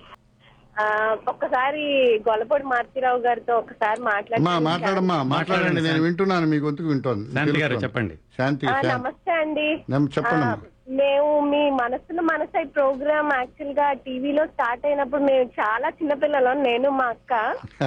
అలాగా? మా మదర్ ఫాదర్ నేను మా అక్క అందరం కలిసి మరి కూర్చొని ఆ ప్రోగ్రామ్ మాత్రం కంపల్సరీ చూసేవాళ్ళం. చాలా సంతోషం అమ్మా యాక్చువల్గా మీరు స్టార్ట్ చేసిన తర్వాతే ఈ ప్రోగ్రామ్ ఇంకా వేరే వేరే ఛానల్స్లో కూడా వేరే వేరే పేర్లు పెట్టి చేశారు కానీ ది బెస్ట్ అయితే మనసును మనసయ్యే ఇప్పుడు ఆ రోజుల్లో ఏమిటంటే శాంతి గారు శాంతి గారే ఆవిడ పేరు. శాంతి గారు అవును, చెప్పండి. ఆ రోజుల్లో ఈటీవీ ప్రారంభించే ప్రారంభించక ముందు నుంచి మేము ప్లాన్ చేసుకున్న కొత్త ఒక ప్రక్రియ పేరు మనసున మనసై అలాగే జమినీ ఛానల్ ప్రారంభించిన రోజుల నుంచి మేము ప్లాన్ చేసుకున్న ప్రక్రియ పేరు ప్రజావేదిక. ఆ రోజుల్లో ఆ ఛానల్సే ప్రారంభం కాలేదు మేము ఈ కార్యక్రమాలు పూనుకునేటప్పటికి. ప్రతిధ్వని అని ఒక ప్రోగ్రామ్ ఉంది ఆ తర్వాత నేను చేయలేదు కానీ ప్రతిధ్వని కూడా నేను చేసేవాడిని రెండు ప్రోగ్రాములు చేసేవాడిని. ఎందుకు చెప్తున్నానంటే అప్పటికి ఈ ఛానల్స్ లేవు ఈ ప్రోగ్రాములు లేవు. అవును. అవును ఒక పాడుతా తీగ ఒకటి మనసున మనసు అవునమ్మా, ఒకటి. ఈ ప్రతిధ్వని ఒకటి అన్ని యాక్చువల్గా ఈ టీవీలో అప్పుడు ఫస్ట్ ఛానల్ కాబట్టి చాలా అవును. ఈ ప్రోగ్రామ్స్ అన్ని అలా గుర్తుండిపోయాయి. చాలా thank you very much Shanti garu. Thanks for calling అండి. మిమ్మల్ని చాలా సేపు టీవీ రేడియో నాటకాల వైపు పత్రికల కాలం వైపు లాగుదాం అనుకుంటాను కానీ శ్రోతలు మిమ్మల్ని సినిమా రంగం వైపు పుష్ చేశారు. ఎందుకంటే ఈ ఈ తరానికి వాళ్ళకి బాగా తెలిసిన ఈ తరం వారికి తెలిసిన నా అవతారం ఎక్కువ సినిమాయే. అవును. అది కూడా దాటి వచ్చేసామేమో. ఇప్పుడు కొందరికి నేను సినిమా అంటున్న విషయం కూడా తెలియకపోయినా ఆశ్చర్యం అది లేదు. గుర్తుందండి అందరికీ గుర్తుంది. చాలా సంతోషం. సో మీరు చెప్పండి ఇరవై సంవత్సరాల పాటు కెమెరా వెనకాల ఉన్నారు. ఎప్పుడూ కూడా ఎప్పుడు కూడా మీరు కెమెరా ముందుకు రావాలని అనుకోలేదు. రచయితగా ఇరవై సంవత్సరాల పాటు కొనసాగారు. ఈ సినిమా రచయితగా రావడానికి మిమ్మల్ని ప్రోత్సహించినటువంటి సందర్భాలు. సినిమా రచయితగా అసలు ఎలా వచ్చారు మీరు? సినిమా రచయిత చాలా విచిత్రం అండి. నా జీవితంలో పెద్ద పెద్ద మలుపులేవి నేను ఎదురు చూసినవి కాదు ప్రయత్నించినవి కాదు. అదే విశేషం. ఎవరైనా నన్ను సినిమాలో చేరాలంటే ఏం చేయాలంటే నాకు తెలియదయ్యా అంటూ ఉంటాను. నేను ఆల్ ఇండియా రేడియోలో పనిచేయడానికి ఈ ఆంధ్రప్రభ ఇందాక చెప్పిన ఆంధ్రప్రభ అయిన తర్వాత హైదరాబాద్ వచ్చిన తర్వాత Hyderabad All India radio station ఒక భువన విజయం లాగా ఉండేది. ఇందాక ఎవరో మీ శ్రోత చెప్తున్నారు. కళ్ళు తిరిగిపోయే భువన విజయం అది. దేవులపల్లి కృష్ణశాస్త్రి గారితో కలిసి పనిచేశాను నేను. నాయన్ సుబ్బారావు గారితో పనిచేశాను. మునిమాణిక్య నరసింహారావుతో పనిచేశాను. స్థానం నరసింహారావు గారితో పనిచేశాను. వేలూరు సహజానంద ఎండమూరి వీరేంద్ర ఇది ఎండమూరి సత్యనారాయణ గారు. బాలాంతరం రజనీకాంతరావు గారు. బుచ్చిబాబు గారు. ఇంకో పేరు చెప్పాలి. ఇంకా చాలా పేర్లు ఉన్నాయి. దాశరథి. మేము కాంటెంపరీస్ మిత్రులు ఒరే అనుకునే మిత్రులు ఒకరు ఇద్దరు ఉండేవారు. ఉషశ్రీ ఒకడు శంకరమణి సత్యం ఎంతమందో ఉండేవారు. దాశరథి గారికి నేనంటే చాలా అభిమానంగా ఉండేది. ఓ రోజు దాశరథి గారు నన్ను పిలిచి అబ్బాయి నన్ను ఎప్పుడు అబ్బాయి అనేవాడు ఆయన. అబ్బాయి నిన్ను దుక్కిపాటి మసూన్ కలుసుకోవాలనుకుంటున్నారు నువ్వు ఎక్కడ ఉంటావని అడిగారు. నేను కంగారు పడిపోయాను. అన్నపూర్ణ పిక్చర్స్ ఆ రోజుల్లో చాలా ప్రాచుర్యంలో ఉన్న గొప్ప సంస్థ. దాని మేనేజింగ్ డైరెక్టర్ దుక్కుపాటి మసూన్నారు ఆయన నన్ను కలవడం ఏమిటి స్వామి? నేను వస్తాను. ఆయన ఎక్కడున్నారు చెప్పండి కాదు. అవసరం అయింది. ఆయనే నిన్ను కలుసుకుంటారు నువ్వు చెప్పన్నారు. నేను గగన్మహల్ రోడ్ హైదరాబాద్లో ఒక చిన్న కారు షెడ్ లాంటి ఇంట్లో ఉండేవాడిని. మా ఇంట్లో ఒక మోడ ఒక కుర్చీ ఉండేది. నేను పక్కన అరుగు మీద కూర్చున్నాను. వాళ్ళిద్దరూ వచ్చి అక్కడ కూర్చున్నారు. మల్లెపువ్వు అప్పుడే వికసించిన మల్లెపువ్వులా ఉండేవాడు ఆయన తెల్లటి బట్టలతో మసూద ఆయన అప్పటికే ఫేమస్ ప్రొడ్యూసర్ ఫేమస్ అన్నపూర్ణ సంస్థ అంటే చాలా గొప్ప సంస్థ. నాగేశ్వరరావు మాతృ సంస్థది. వారిద్దరూ నా దగ్గరికి వచ్చారు. మీరు మా సినిమాకి సినిమా మా మా కంపెనీకి సినిమా రాయాలన్నారు. నేను చెప్పా నాకు సినిమాలు రాయడం ఏం తెలియదండి అప్పుడు ఏదో రాసుకుంటున్నా సినిమా రచయిత ఈ సినిమా వాళ్ళు నన్ను వచ్చి ఇలా అడుగుతారో నాకు తెలియదు నేనేం రాయలేను. నాకు తెలియదు స్క్రీన్ ప్లే అంటే ఏమిటో డైలాగ్ అంటే ఏమిటో అంటే దాశరథి గారు కోపం తెచ్చుకున్నాడు ఆయన. నీకు తెలియకపోవచ్చు ఆయనకి తెలుస్తుంది. మీరు రాయండి మరేం పర్వాలేదని. ఆయన నన్ను అబిడ్ తా- అబిడ్స్ తాజ్ మహల్ తీసుకెళ్ళారు పద్దెనిమిదో రూమ్ నెంబర్. ఆ రూమ్ నెంబర్ ఆయన వెనకాల వెళ్ళి తలుపు ఓపెన్ చేస్తే ఆ మంచం మీద అప్పటి వరకు నేను రాసిన పుస్తకాలన్నీ ఉన్నాయి. ఆయన ఆయన నాటకరంగం నుంచి వచ్చిన ఆయన దిక్కుబాటి మస్తున్నారు ఆంధ్ర నాటక కళా పరిషత్ నుంచి వచ్చిన ఆయన. ఆయన ప్రీత్ కొందరు ఉంటారు చక్రపాణి గారిని ఒకసారి ఎవరో అడిగారట మీరు కొత్త రచయితలకు ఎందుకు ఛాన్స్ ఇవ్వరని? అని చిన్న మాట అన్నట్ట. ఎందుకు పాత రచయితలు అందరూ బాగానే రాస్తున్నారు కదా అన్నట్ట. కొందరికి కొత్తని పట్టుకోవాలని కొత్తని తీసుకురావాలనే ఉత్సాహం ఉంటుంది తీసుకొచ్చే సామర్థ్యం ఉంటుంది తీసుకురావాలనే ఉబలాటం ఉంటుంది తీసుకొచ్చే దక్షత ఉంటుంది. ఇవన్నీ ఉన్నాయని మధుసూదన్ రావు గారు మా అందరికీ నేర్పాడు ఆయన. కొరపడి కేంద్రాలు తీసుకొచ్చారు నన్ను తీసుకొచ్చారు సులోచనారాయణ గారిని తీసుకొచ్చారు బయటపాటి రాధాకృష్ణ తీసుకొచ్చారు ఇంకెవరు ఇంకెవరు ఇంకెవరు నాకు ఆయన సినిమా రంగంలో గురువు లాంటి వాడు అనమాట ఆయన. షాట్ ఎలా తీస్తారు? కథ ఎలా చెప్పాలి? ఎన్ని షార్ట్స్లో చెప్పాలి? దీని ముందు ఎలా చెప్పాలని వచ్చిన ఆయన నాకు నేర్పారు. ఆ విధంగా నేను ఊహించకుండానే నేను ఆశించకుండానే నేను ఎదురు చూడకుండానే ఇద్దరు మహానుభావుల కారణంగా నాకు తెలియని ఒక కొత్త ప్రపంచంలోకి అడుగుపెట్టి నలభై ఏడు సంవత్సరాలు గడిపానండి. ఆయనకి తెలియకుండానే ఆయన తెలుగు ప్రేక్షకులకి నన్ను ఈ తెలుగు సినిమా పరిశ్రమకే కాదు తెలుగు సినిమా చరిత్రకి చాలా చక్కటి ఉపకారం చేశారండి. పంతొమ్మిది వందల అరవై మూడు వేసుకోండి. పంతొమ్మిది వందల అరవై మూడు ఏప్రిల్లోనే ఇప్పుడు జరిగి ఉండాలి ఇది. డైరీ చూస్తే ఆయన చెప్పలేను కానీ పంతొమ్మిది వందల అరవై మూడు నుంచి రెండు వేల పదకొండు దాకా అమెరికాలో కూడా సినిమా గురించి మాట్లాడుకునేంత విస్తృతమైన జీవనాన్ని కారణం నాంది ఆ రోజుల్లో జరిగింది. అప్పుడు నాకు ఇరవై నాలుగు సంవత్సరాలు. కేవలం ఆయన ఇంట్రడ్యూస్ చేయడం ఒక ఎత్తు అయితే మీరు నిలదొక్కుకోవడం మీరు ఆణిముత్యాల లాంటి సినిమాలను అందించడం ఆ సినిమాల్లో సూపర్ సక్సెస్లు సూపర్ డూపర్ హిట్లు ఉండడం. అది జీవితంలో విచిత్రం అని చెప్తాను వినండి. విచిత్రం అని చెప్తాను. ఇది చాలా ఇది చాలా ఆనందంగా అదృష్టంగా భావించి చెప్తున్నాను కానీ అహంకారంగా భావించి చెప్పడం లేదు. ఆ సినిమా స్క్రీన్ ప్లే రాశాను నేను. ఏ సినిమా అండి? ఫస్ట్? డాక్టర్ చక్రవర్తి. స్క్రీన్ ప్లే మాత్రమే రాశాను. ఆత్రేయ గారు ఆయన ధోరణి ప్రకారం కొన్ని సీన్లు రాయడం ఎగ్గొట్టాడు. ఎగ్గొట్టడమే కాకుండా ఎప్పటికప్పుడు సీన్లు మార్చుకుంటూ ఉండేవారు ఈయన. మసూద్ గారు కానీ ఆదుర్ సుబ్బారావు కానీ వీళ్ళు కానీ. ఆ ఆ సినిమాకి మొట్టమొదటి సీన్ రాయాల్సిన అవసరం నా మీద పడింది. నేను రాయాలన్న విషయం ఆ రోజు సాయంకాలం నేను డ్యూటీలో ఆల్ ఇండియా రేడియోలో పనిచేస్తుండగా ఆయన చెప్పారు నాకు. రాత్రి పదకొండు గంటలకు నేను తీసుకెళ్ళి నేను ఆదుర్ సుబ్బారావు దిక్కుబాటి మసూన్ వారు ఒక అసిస్టెంట్ డైరెక్టర్ కో డైరెక్టర్ ఒక ఆయన కూర్చుని డిస్కస్ చేసాం ఆ కో డైరెక్టర్ ఎంతసేపు నోరెత్తి మాట్లాడలేదు. చాలా బుద్ధిగా ఒక ఆయన కూర్చున్నారు. నాకు అందరినీ చూస్తే భయం. ఆ గెస్ట్ హౌస్లో ఇలా తలుపు చూస్తే సావిత్రి గారు కనిపిస్తున్నారు. ఇటుపక్క రంగారావు గారు ఇది జగ్గయ్య గారు కనిపిస్తున్నారు. ఇటుపక్క గుమ్మడి గారు కనిపిస్తున్నారు. వీళ్ళందరూ జీవితంలో చూడని ఏదో స్వర్గలోకం నుంచి దిగి వచ్చిన తారలు. తారల్లాగా కనిపిస్తున్నారు వీళ్ళందరూ. పైగా మీరు అసలు సంభాషణ రాయడానికి కాదు. సంభాషణ రాయడం పని కాదు. రాశాను. ఈ సీన్ రాసిన తర్వాత ఒక ఆయన నా దగ్గరికి వచ్చి దీన్ని ఫెయిర్ కాపీ రాసుకోమంటారా నన్ను? అని అడిగారు. ఆయన పేరు మీకు చెప్తాను. ఆయన పేరు కే. విశ్వనాథ్ గారు. కళా తపస్వి విశ్వనాథ్ కే. గారు విశ్వనాథ్ గారు. అప్పుడు కో కో డైరెక్టర్ కో డైరెక్టర్ నేను అన్నాను ఇది ఫెయిర్ కాపీ రాసుకోలేదు నాకు తెలియదండి మీరు మీరు ఇంకెవరినైనా అడిగితే బాగుంటుందేమో అని ఆయన తర్వాత సుబ్బారావు గారిని అడిగారు మసూదన్ రావుని అడిగారు రాసుకున్నారు. ఆయన మొదటి పిక్చరు నా జీవితంలో నాకు రెండో పిక్చరు ఆత్మగౌరవం. నంది అవార్డ్స్ ఆంధ్రప్రదేశ్ గవర్నమెంట్ ప్రారంభించినప్పుడు మొదటి నంది అవార్డు కథారచనకి నేను పుచ్చుకున్నాను. ఇవన్నీ గొప్ప అనుభూతులు. ఎంతమందో జీవితము అలా భుజం తడుతూ అలాగా ముందుకు నడిపిన అద్భుతమైన సందర్భాలు. నా జీవితంలో కే. విశ్వనాథ్ గారి జీవితంలో వారికి ఎక్కువ పిక్చర్లు రాసిన అవకాశం నాకే దక్కింది. ఆయన ఆయన తీసిన పిక్చర్లో ఎక్కువ పిక్చర్లు నేనే రాశాను. చెల్లెలి కాపురం కాపురం ఓసీత కథ మాంగళ్యానికి మరొకటి ప్రేమ బంధము శు- శుభ సంకల్పము ఎన్నో.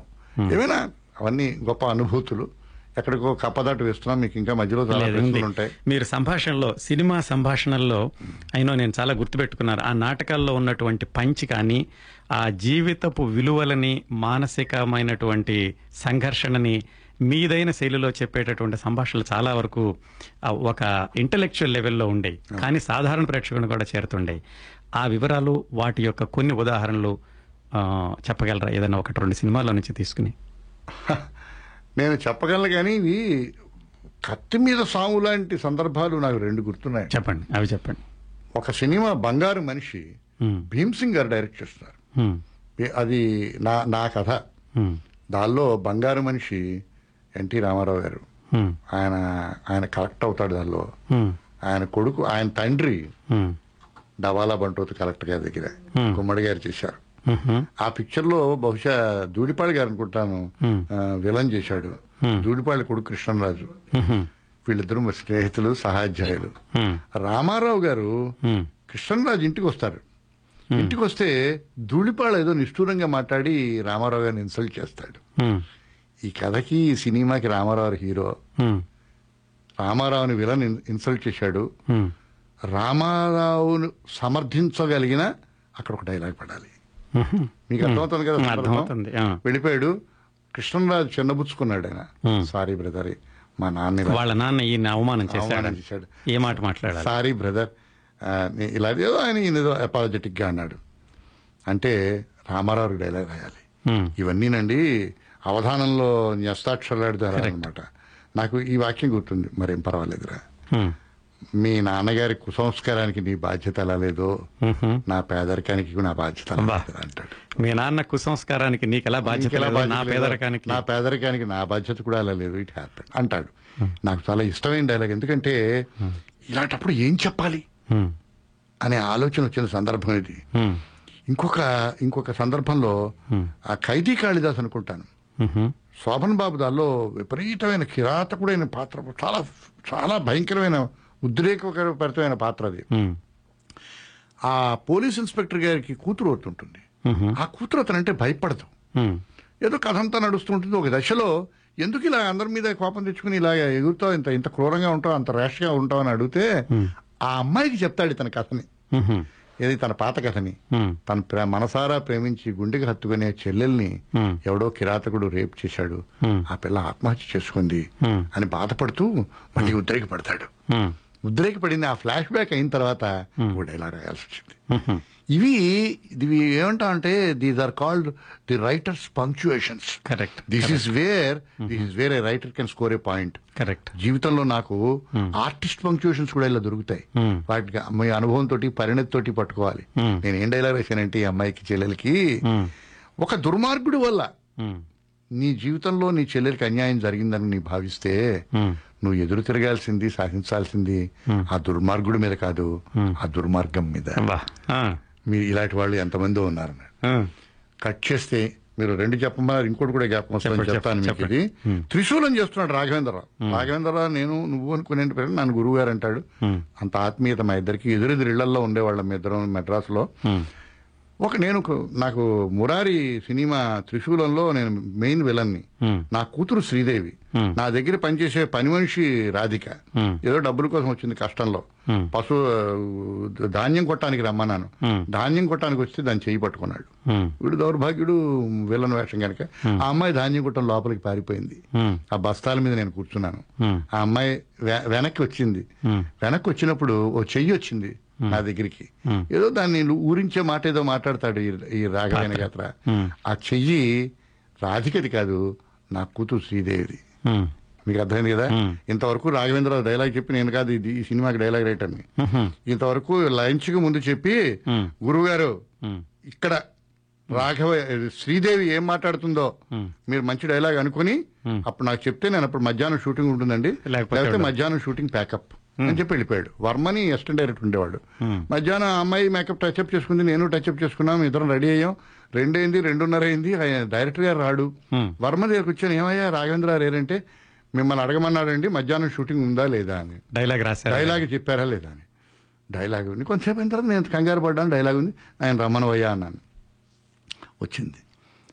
పట్టుకున్నాడు చెయ్యి. ఒకసారి చూశాడు. ఇమాజిన్ చేయండి Hmm. అతి దౌర్భాగ్యకరమైన సందర్భంలో Hmm. ఒక అమ్మాయి జీవితాన్ని నాశనం చేయాలనుకున్న ఒక- ఒక దరిద్రమైన సందర్భంలో ఆ స్థానంలో తన కూతురు. తన కూతురు నిలబడింది. అంటుంది అమ్మాయి పేరు ఆది అనుకుంటాను నేను. ఆ పిల్లది డైలాగ్ అంటుంది ఏందన్నా నేను ఆది నీ కళ్ళ ముందే చిన్నతనం నుంచి పెరిగాము. ఉమ్, నువ్వు ఆదిలో కేవలం స్త్రీనే చూడగలిగితే. నేను కూడా ఆడదాన్నే కదా నాన్న. ఆ, ఆ, అమ్మా అంటాడు. ఈ డైలాగు. ఆయన చాలా ఆనందించి నా మీద చేసి గురుగారు ఈ షాట్ మీరే డైరెక్ట్ చేయండి ఇది చాలా సందర జ్ఞాపకం. మీరు అడిగితే యథేచ్ఛగా జ్ఞాపకం మరి నన్ను ప్రిపేర్ చేయలేదు ఈ. ప్రశ్నలు నన్ను అడగలేదు. ఎందుకో మీరు అడగగానే జ్ఞాపకం వచ్చిన ఓ మూడు విలక్షణమైన. విభిన్నమైన విచిత్రమైన ప్రత్యేకమైన సన్నివేశాలు ఈ మూడును. అవును. ఈ మూడు జ్ఞాపకం వచ్చాయండి. అవును. మిమ్మల్ని బాగా ఇబ్బంది పెట్టిన కథాంశాలు ఏమన్నా ఉన్నాయండి? అంటే ఇది రాయడం ఐ నో మీరు కత్తి మీ- మీకు అంత నల్లేరు మీద నడక ఇలాంటి రాయడం అనేది కానీ కత్తి మీద స్వామి ఏమన్నా జరిగిందా? కిరణ్ ప్రభు గారు ఏం జరుగుతుందంటే నేను బుడబుడ పిల్లవాడి వేషం ఎక్కడో వేశానండి. మ్హూ. కొన్ని కొన్ని పాత్రలు మనకి చెప్పినప్పుడు కానీ లేదా కథను విన్నప్పుడు కానీ మనకి కరెక్ట్గా దొరకవు. నీకు అర్థమైంది కదా? ఒక ఒక తిక్క లేదా పిచ్చిగా ఉన్న ఒక ఇరాటిక్ మహారాజు వేషం నా చేతి చేయించాడు. శివుడు శివుడు శివుడులో క్రాంతికుమార్ గారు. ఊటీలో షూటింగ్. ఎవరెవరు ఆర్టిస్టులు? చిరంజీవి నేను రావు గోపాలరావు ప్రభాకర్ రెడ్డి ఇంకెవరో ఇంకెవరో ఇంకెవరో ఇంకెవరో ఆర్టిస్టులు. కొన్ని కొన్ని పాత్రలు లొంగవు. అంటే మన అనుభవంలో కూడా ఆ పాత్ర యొక్క స్ఫురణ కానీ స్పృహ కానీ ఎక్కడ తగలదు. కానీ ఒక్కొక్కప్పుడు చాలిస్ చాప్లిన్ ఈ మాట అన్నాడు. ఒక ఆయన్ని భాషా ఏదో పాఠ్యాంతం వెళ్తున్నాను అనుకోకండి. చెప్పండి ఆ ఎస్ఎన్ఈ గ్రూప్ ఇక్కడే తీశారేమో. మన- ఇక్కడే మాట్లాడు యూనియన్ సిటీలో దగ్గర. అక్కడ తీసిన వాళ్ళ. ఆయన్ని ఒక కాంట్రాక్ట్ ఇచ్చిన తర్వాత ఆరేడు రోజులు ఆయనతో ఏం సినిమాలు తీయలేట వన్ రీలర్స్ తీసేవారు ఆ రోజుల్లో. తీస్తుంటే ఈయన ఇలా కూర్చున్నాడు. ఏం చేయాలో తెలియటం లేదు. పిక్చర్లు తయారవుతున్నాయి. ఆ రోజులు one reeler two reeler reelers తయారయ్యేవి. ఓ రోజు చూసి ఏం చేస్తున్నావు నువ్వు? ఏమైనా వేషం వేస్తావా అని అడిగాట వేషం అన్నది ఐడియా అన్నది అలా డెవలప్ చేయడమే కానీ వాళ్ళు కథతో ఉండే ఉండని రోజులు ఆ రోజులు. ఎప్పుడు మరి చెప్తున్నాం 100 years back. Hundred years back ఇతను సడన్గా మేకప్ రూమ్లో పరిగెట్టుకు వెళ్ళేట ఆ హడావిలో ఒక వదులు కోట్ తెచ్చుకున్నాడు. ఒక మరీ బొత్తాయిలు కూడా సరిపోని ఒక ఇంకో వదులు ప్యాంట్ తెచ్చుకున్నాడు. పడిపోతున్న ఒక చేతికర ఒకటి పట్టుకున్నాడు. తనకంటే వదులుగా ఉన్న ప్యాంట్ ఒకటి తెచ్చుకున్నాడు. షూస్ తెచ్చుకున్నాడు. మీద టోపీ ఒకటి తెచ్చుకున్నాడు. షర్ట్ మీదకి పరిగెట్టుకు వచ్చాడు నర్వస్గా ఉంది. ఇలా లోపల షర్ట్ మీదకి వస్తూనే ఎవరినో కాలు తనకు పడిపోయాడు. పడిపోయినందుకు ఎంబరాసింగ్గా ఫీల్ అయ్యాడు. అతను నవ్వుతూ క్షమాపణ చెప్పాడు. చెబుతూ ఇంకోటి గుద్దుకున్నాడు. పన్రీలు అయిపోయింది. That was how the tramp was born అన్నాడు చార్ల్స్ చాప్లిన్ ఎందుకు చెప్తున్నానంటే వేషం వేసుకుని రంగు వేసుకుని క్యారెక్టర్ పెట్టుకుని డ్రెస్ వేసుకున్న తర్వాత ఆ పాత్రల మధ్య ఆ డైమెన్షన్స్లో నిలబడ్డ తర్వాత స్లోగా the character some times emerge ఆ మధ్యలోంచి ఆ క్యారెక్టర్ పుడుతుంది. నాకు ఆ రోజు బాగా గుర్తుంది. తొమ్మిది గంటలకు మేము ఎర్స్ట్రైన్ ప్యాలెస్లో షూటింగ్ ప్రారంభించాం. మధ్యాహ్నం పన్నెండు దాకా షాట్ తీయలేదు. క్రాంతి వాజ్ నాట్ కన్విన్స్డ్ గురువు గారు could you get a grip of Maharaja అన్నాడు. నేను మహారాజు దానిలో. ఒక ఇరాటిక్ మహారాజు. నా నా భార్య విజయ్ కుమార్ ఎవరో చేశారు అనుకుంటాను ఎందుకు చెప్తున్నానంటే విసు గారి పాత్రలు. ఇందాక సంసారం చదరంగం మనిషికి చేత అవును. కోట్ చేస్తున్నారు. నల్లేరు మీద బండి నాకు. కొన్ని విలక్షణ పాత్ర మహారాజుని నేను ఎప్పుడూ కాదు. మహారాజులో ఇరాటిక్ మహారాజు. ఈ పాత్రలో ఒదిగే మహారాజు. ఈ కథకి కావాల్సిన మహారాజు. ఈ డైమెన్షన్స్లో కూర్చున్న మహారాజు కావాలి. పట్టుకోవడానికి కొంచెం కష్టం అవుతుంది అయితే స్లోగా you will when you don't know a character by virtue of your experience you try to evolve a character ఆ క్యారెక్టర్ మీ సంస్కారం మేరకి మీ అనుభవం మేరకి ఇవాల్వ్ చేస్తాం. That's a character which you have not seen or experienced but you could conceive so ఇవన్నీ రెండు రకాల విభిన్నమైన పాత్రీకరణలు పాత్రీకరణల ప్రయోజనంలో మనం పడే ఎక్సర్సైజ్ చెప్పాను అనుకుంటాను మీకు. అవును కరెక్ట్గా చెప్పారు. సో ఇప్పుడు నట జీవితానికి వచ్చేద్దాం. మన. శ్రోతలందరూ ఎదురు చూస్తున్నారు. మీరు ఇరవై సంవత్సరాల కెమెరా వెనకాల ఉన్నారు. తెర మీద గొల్లపూడి అని నాలుగు అక్షరాలు మాత్రమే కనపడేవి. అవునండి. ఆ గొల్లపూడి గారు రచయిత గొల్లపూడి మారుతిరావు గారు ఒకళ్ళు అవునా కాదా అనేటువంటి సందేహాలు నాలాంటి వాడికి కూడా ఉంటూ ఉండేవి. కాకపోతే మీ రచనా శైలిని బట్టి పోల్చుకునేవాడిని ఖచ్చితంగా ఆ గొల్లపూడి మారుతిరావు గారు ఈ గొల్లపూడి గారు అని ఇరవై సంవత్సరాలు అసలు మీరు ఎప్పుడు కెమెరా ముందుకు వద్దామని అనుకోలేదండి? కారణం కారణం చాలా ఇంపార్టెంట్ కారణం అండి. నేను ఆల్ ఇండియా రేడియోలో ఆఫీసర్గా పనిచేస్తూ ఉండేవాడిని ఆ రోజుల్లోనే. అన్ని అన్ని కాండక్ట్ రూల్స్ బ్రేక్ చేసే అవినీతి నేను చేసేవాడిని. అవినీతి ఆ రోజుల్లో జరిగేది అలాగా. అయితే తప్పనిసరిగా సినిమాలో నటించడానికి ఎక్కువ మొహం కూడా కనిపిస్తూ ఉంటుంది కనుక మనం దొరికిపోయే ప్రమాదం ఎక్కువ ఉంది కనుక ఎప్పుడూ అలాంటి ప్రయత్నం చేయలేదు. ఆ ఆలోచన వైపు పోలే. కానీ మీరు స్టేజ్ నాటకాలు వేసేవాళ్ళు? అయ్యో స్టేజ్ నాటకాలు. I was the best actor of Andhra university and bad student of Andhra university మీకు అనుమానం అక్కర్లేదు. నాకు నా ఫ్యాన్స్ ఇద్దరు ఉండేవారు. మా ప్రొఫెసర్ గారు గోపాల స్వామి గారు. నాకు నాకు ఆనర్స్లో ఎనిమిది మార్కులు తక్కువైతే వీళ్ళిద్దరూ గూడు పుఠాణి చేసి వైస్ ఛాన్సలర్ గారికి నా కేసు రికమెండ్ చేసి నాకు ఎనిమిది మార్కులు వేయించి నా డిగ్రీ ఇచ్చారు. బిఎస్సీ ఆనర్స్ గొల్లపూడి మారుతున్న చదువుకున్న ఎవరు ఎనిమిది డిగ్రీలు అరువు పుచ్చుకున్న గొల్లపూడి మారుతురావు డిగ్రీ అని ఇవాళ ఆలోచించరు. ఆ. రోజు నా అదృష్టం. నాటకరంగా నాకు చేసిన ఉపకారం. ఎందుకు చెప్తున్నానంటే ఇది ఏ విషయం మాట్లాడుతున్నాం మనం? మీరు నాటక రంగం నాటక రంగం నుంచి సినిమా రంగానికి రావడానికి ఈ ఈ సందర్భాలన్నీ సినిమా రంగంలో నటనకి ఎంతో కొంత ఉపకారం చేస్తూ వచ్చాయండి.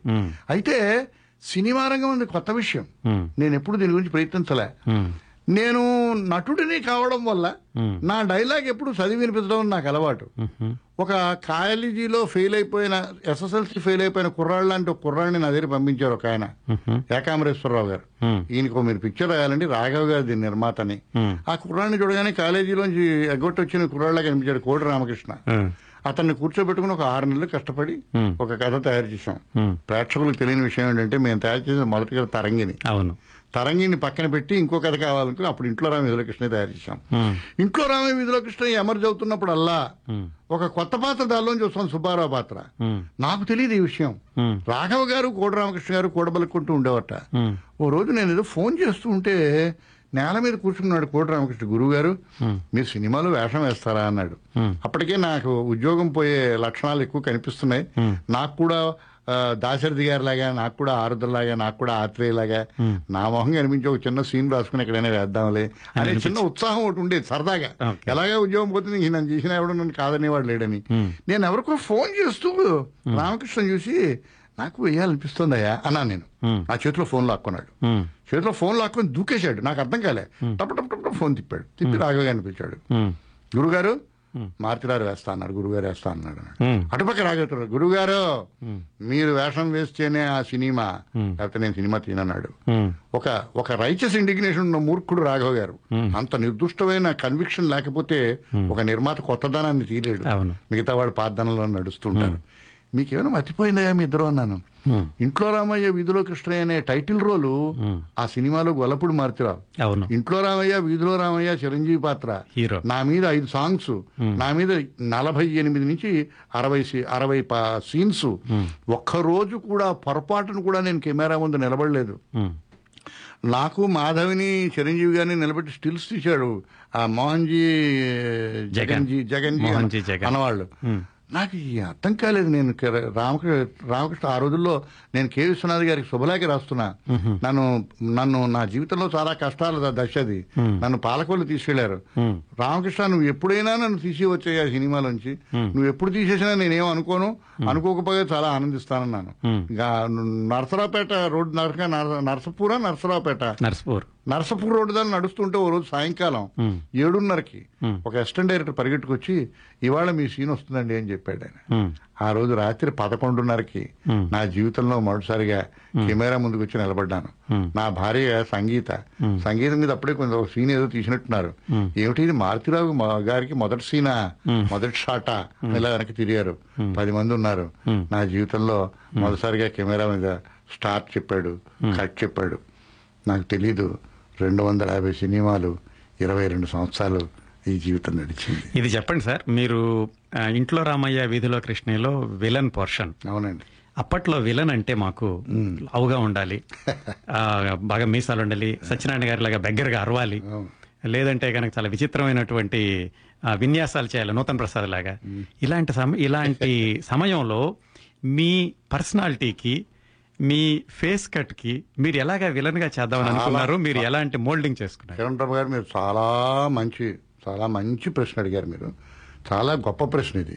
ఇన్ఫాక్ట్ ఈ ఒక్క కారణానికే నేను ఆ వేషం వేయనని అనుకుంటూ ఉండేవాడిని కానీ ఎప్పుడైతే నన్ను తప్పనిసరిగా వీళ్ళిద్దరూ కలిసి ఇరికించారో కేవలం కోడి రామకృష్ణ కెరీర్ దృష్టిలో పెట్టుకుని తప్పనిసరిగా తల వంచి ఇది రాయడం జరిగింది కానీ ఇంటర్ప్రిటేషన్ ఆఫ్ ది క్యారెక్టర్ వచ్చేసరికి నాకు నేను చెప్పుకున్నాను ఎవరు? ఈ ఈ క్యారెక్టర్ బ్యాడ్ దౌర్భాగ్యుడు. ఈ క్యారెక్టర్కి ఉండాల్సిన ఆ డైమెన్షన్స్ లేవు. ఆ డైమెన్షన్స్ ఉన్న పాత్రలు ఏమంటారు తెలుసండి? వేమూరు గగ్గయ్య గారు ఎస్వి రంగారావు గారు బుర్ర మీసాలతో ఉన్న గంగులు పాత్ర. ఇలా సత్యనారాయణ గారు వేసిన పాత్రలో ఏమంటాం అంటే మనం స్టైలైజేషన్ అంటాం. చూడగానే తెలిసిపోతుంది చూడగానే ఒక ఒక క్రూరుడు వాడి పేరు గంగులు. వాడికి పెద్ద మీసాలు ఉంటాయి పెద్ద గొంతుకుంటుంది పెద్ద శరీరం ఉంటుంది.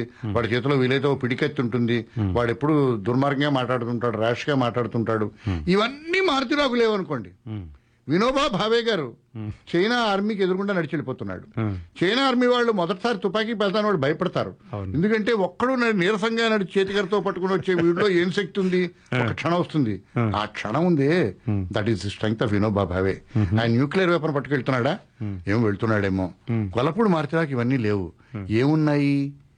చూడగానే నమస్కారం పెట్టే పెద్దరికం ఉంది. అవును. ఎక్కువ గట్టిగా మాట్లాడలేని ఒక సాధువైన సామ్యమైన గొంతుకుంది. పెద్ద మనిషి అనిపించే ఫేస్ ఉంది మాట్లాడగలిగే శక్తి ఉంది మనసులో మాత్రం దుర్మార్గం ఉంది. Is your man next door ఎవరమ్మా మాట్లాడేది? నువ్వెవరమ్మా? నీ పేరు నాకు తెలియలేదే. నన్ను ఎప్పుడూ గుర్తుపట్టలేదా నువ్వు చూడమ్మా ప్రపంచంలో రైల్వే స్టేషన్లో వెళ్తే మనం ఎంతమందినో కలుస్తూ ఉంటాం. వాళ్ళందరినీ మనం ఎక్కడ గుర్తుపెట్టుకుంటాం అని చెప్పమ్మా అన్నాడు. దిస్ మ్యాన్ ఎప్పుడైనా చూడగానే దుర్ ఆనే దుర్మార్గం కంటే దుర్మార్గం యొక్క ఛాయ్ కూడా దొరకని పెద్ద మనిషి తరహా వెనకాతరున్న ముసుగుందే అది కొత్త డైమెన్షన్. కరెక్ట్. నా అదృష్టవశాత్తు ఒక ఒక తమాషా ఆయన ఇంకొక డైమెన్షన్ పట్టుకుని పవర్ఫుల్ డైమెన్షన్ కాగలిగిన ఒక వెళ్ళని తయారు చేశాను. ఇంట్లో రామయ్య వీధిలో కృష్ణయ్యని భారతీయ భాషలు అన్నిట్లోనే తీశారండి. అనుపమ్ ఖేర్ హిందీలో వేసినట్టున్నాడు. ఇంకెవరో ఇక్కడ వేశారు మలయాళంలో వేశారు. అందరూ వేశారు. అన్ని లాంగ్వేజ్లో నీ పిక్చర్ ఫెయిల్ అయింది. ఒక్క లాంగ్వేజ్లోనే సంవత్సరం పోయింది తెలుగులో. ఏమండి? ఈ డైమండ్స్ నాకు ద్వారకేష్ అన్నాడు. ద్వారకేష్ కమేడియన్ కన్నడ. కన్నడ. మారుతిరావు గారు ఈ రెండు డైమెన్షన్స్ని పట్టుకోగలిగిన నా ఆర్టిస్టులు మా దానిలో లేరండి అన్నాడు. గొప్పతనం అని కాదు. నా లోపంలోంచి నా డైమెన్షన్ పుట్టింది. నా లిమిటేషన్స్ లోంచి నా డైమెన్షన్ పుట్టింది. నేనే రచయితకి నేనే పుట్టించుకోగలిగాను. నాకు చాలా సుడువు మేము. నేనును నేనును చంద్రమోహన్ ఓ సీన్ చేశాను రాజురాణి జాకిరో దానికి నేనే రాశాను. మేము ఇద్దరం మాట్లాడుకుంటాం నేను ఎప్పటికైనా ప్రాణం తీస్తానయ్యా. ఏం చేస్తావు నేను చూస్తాను. అలా జరుగుతుంది కదా సాధారణంగా ఇద్దరు దుర్మార్గులు మాట్లాడుకుంటే మేము ఇద్దరం మాట్లాడుకుంటాం. చూడబోయా వెంకట్రావు? నేను ఎప్పటికైనా తుపాకీ పెట్టి కాల్చి చంపేయాలనుకుంటున్నానయ్యా. మీరు అలా చేయలేరండి. ఎందుకంటావు? పొడుస్తే మెన్ను. పొడవడం కూడా సాధ్యం కాదేమో మరి ఒకసారి ఆలోచించండి ఓ పని చేస్తానయ్యా. నువ్వు మేడం మీద నిలబడి అక్కడి నుంచి తోసేస్తే నిన్ను. చచ్చిపోతాను అనుకోండి కానీ మీరు తొయ్యలే నీరసంగా ఉంటారు కదా. ఇలా చేశాను I tell you it has become a very interesting point కొత్త రకంగా ఉంది. ప్రేక్షకులు ఊహించనిది. ఇది నేను సిల్వర్ స్ట్రీక్ అనే సినిమాలో ఒక విలన్ చూసా విలన్ జుత్తు పీక్కోక్కలేదు అతని శక్తి అతని శక్తి అతని దుర్మార్గపు ఇంటెన్షన్స్ గురించి ప్రేక్షకుల అవగాహనని బట్టి ఉంటుంది. కరెక్ట్. ఆ డైమెన్షన్ పట్టుకున్న తర్వాత ఒక రెండు వందల సినిమాలకు సరిపడా విశ్వరూపం వచ్చింది. అల్లేరు మీద నడక. A genre has been created an artist was born a school was born a style was born I lead for my character correct career hello నమస్కారం అండి. మీ పేరండి? నా పేరు కుమార్ అండి సన్నివేల్ నుంచి. కుమార్ గారు సన్నివేల్ నుంచి బాగున్నారా? యా బాగున్నానండి. హలో అండి గులపూడి మాతరావు గారు. నమస్కారం కుమార్ గారు చెప్పండి. యా నాకు ఒక క్వశ్చన్ అండి. క్వశ్చన్ అంటే లైక్ అది క్లారిఫికేషన్ ఏదైనా ఉంది. మీ పేరు మీద ఒక అవార్డు అవార్డు కూడా ఇస్తారు కదండి? నా పేరు మీరు కాదండి మా అబ్బాయి మా అబ్బాయి పోయాడు కిరణ్ ప్రభు గారు చెప్తున్నా ఆ, గొల్లపూడి శ్రీనివాస్ మెమోరియల్ అవార్డు అని గొల్లపూడి మారుతిరావు గారు. సారీ అండి. నేను ఎందుకు అడుగుతున్నానంటే నాకు ఒకసారి ఏదో వీడియో చూస్తుంటే ఆమీర్ ఖాన్ గారికి ఇచ్చారు. ఆమీర్ ఖాన్ గాన్ వారికి వాళ్ళకి ఇచ్చారు అవునండి. తారే జమీన్ పర్ అనే సినిమాకి అమీర్ ఖాన్ గారు అది బాలచంద్ర గారు స్పీచ్ ఇస్తుంటే ఆమీర్ ఖాన్ గారు కళ్ళంబడి నీళ్ళు తెచ్చుకున్నారండి. అవునండి. ఆమీర్ ఖాన్ లాంటి వాళ్ళు కూడా ఈ అవార్డ్ని చాలా గొప్పగా భావిస్తారు. అవునండి చాలా ప్రతిష్టాత్మకంగా మిగిలిపోయిందండి. యా దాని గురించి ఎలా ఏంటి అది నేను కనుక్కుందామని అనుకున్నాను. బట్ యా తెలిసిందండి నాకు నాకు మీరు మీ సినిమా జీవితంలో ఒక పాట అది చాలా ఆ, ఏమంటారు దాన్ని? చరిత్రలో నిలిచిపోయే పాట జగమే మాయ బ్రతుకే మాయ అక్కినే నాగేశ్వరరావు గారు ఇందాక. వేశారు మీరు. సో ఆ పాట ఒక ఒక పల్లవి విని మీ అభిప్రాయం ఆ, చెబుతారా? దాని వేయండి గురించి వేయండి వేస్తే బాగుంటుంది. లేకపోతే నేను చెప్పిన తర్వాత మీరు ఆ, వేయండి పని బాగుంటుంది. చేయండి. ఎందుకంటున్నానంటే చెప్పండి. తమాషా ఒక చిన్న అదృష్టం ఏంటంటే క్యారెక్టర్ ఆర్టిస్ట్గా ముఖ్యంగా విలన్గా ఇన్ని పాటలు నా కెరీర్లో పాడిన క్యారెక్టర్ ఆర్టిస్ట్ నేనేనేమో అనుకుంటాను. ఈ క్యారెక్టర్ ఆర్టిస్ట్గా నేను చేసిన పాటలన్నీ ఒకసారి చూసుకుంటే బాగుండు ఎక్కడైనా సాధ్యం పడితే అని అనిపిస్తుంటుంది నాకు అప్పుడప్పుడు. ఎందుకంటే ఆ రోజుల్లో ప్రత్యేకంగా నా కోసం పాటలు రాసి సందర్భాన్ని క్రియేట్ చేసేవారు. సరే జయమాలిని జ్యోతిలక్ష్మి ఇంకోళ్ళు ఇంకోళ్ళు ఇంకోళ్ళతో వేషాలు చేసేవాడిని. కానీ ఈ సంసారం చదరంగంలో సంసారం చదరంగంలో తమిళ్ళో కూడా విసు గారు చేసినట్టుగానే నాలుగున్నర నిమిషాల పాటు ఒక సోలో సాంగ్ ఉంది. అది జగమేమాయ నేను వణికిపోయా. నాలుగున్నర నిమిషాల సాంగ్ ఒక సోలో సాంగ్ మేనేజ్ చేయడం. నా పక్కన ఎవరో నా భార్యని పిల్లలని ఇంకోళ్ళని ఇంకోళ్ళని అంటున్నా. ఆ పాట నేనే పాడతాను. I have to carry the show for four and half minutes ఎటువంటి సాంగ్ అది? అద్భుతమైన చరిత్రను సృష్టించిన దేవదాస్ అనే సినిమాలో ఆ రోజుల్లో ఆయన సుబ్బరామన్ గారు చేసిన అక్కినే నాగేశ్వరరావు గారు పాడిన వేదాంతం రాఘవేర పిక్చర్స్ చేసిన అది చరిత్రలో భాగం అయిపోయి నిలిచిపోయిన సాంగ్ చెయ్యాలి. నాకు నిద్ర పట్టేది కాదండి. ఎలాగ ఈ సాంగ్ నేను తట్టుకోగలనా? ఎందుకంటే ఎంత మహానుభావుడుగా అందంగా ఉన్నా రెండు పాత్రల్ని పక్కన నిలబడితే రెండిట్లో ఏదో ఒకటి బాగుంటుంది. రెండిట్లో ఓ దాని కన్నా అని అనడం తప్పనిసరి అవుతుంది. ఖచ్చితంగా కంపారిజన్ ఆ సిచ్యువేషన్ తీసుకుంటే ఏ రోజైనా అక్కినే నాగేశ్వరరావు చేయిస్తారు కానీ గొల్లపూడి మారుతిరావు కాదు. నేను ఎక్కడో వచ్చాను. ఇది నేను నాది అటువంటి హీరో పాత్ర కాదు అటువంటి పాత్ర కాదు. నేను బాగా నలిగిపోయాను. ఇది చేయకపోతే బాగుండే ఇలాంటి పాట పెట్టకపోతే బాగుండే అనుకున్న సందర్భాలు కూడా ఉన్నాయి. ఏవిఎం లాంటి సంస్థకి చెప్పాల్సిన పని కాదు. పాట కూడా రికార్డ్ అయిపోయింది చాలా బాగా వచ్చింది. నిద్ర కూడా పట్టేది కాదు. ఓ రోజు ముత్తురామన్ గారు దాని డైరెక్టర్ ఆయనకి పెద్ద తమిళే కానీ ఆయన తెలుగు ఎక్కువ తెలిసేది కాదు. ఆయనతో ఓ రోజు అన్నా సార్ మీరు ఏమనుకోకపోతే చిన్న పని చేయగలరా? అన్నాను. ఏంటి సార్? అన్నాడు ఆయన. దేవదాస్ పోస్టర్ ఒకటి తెప్పించండి సార్ అన్నాను.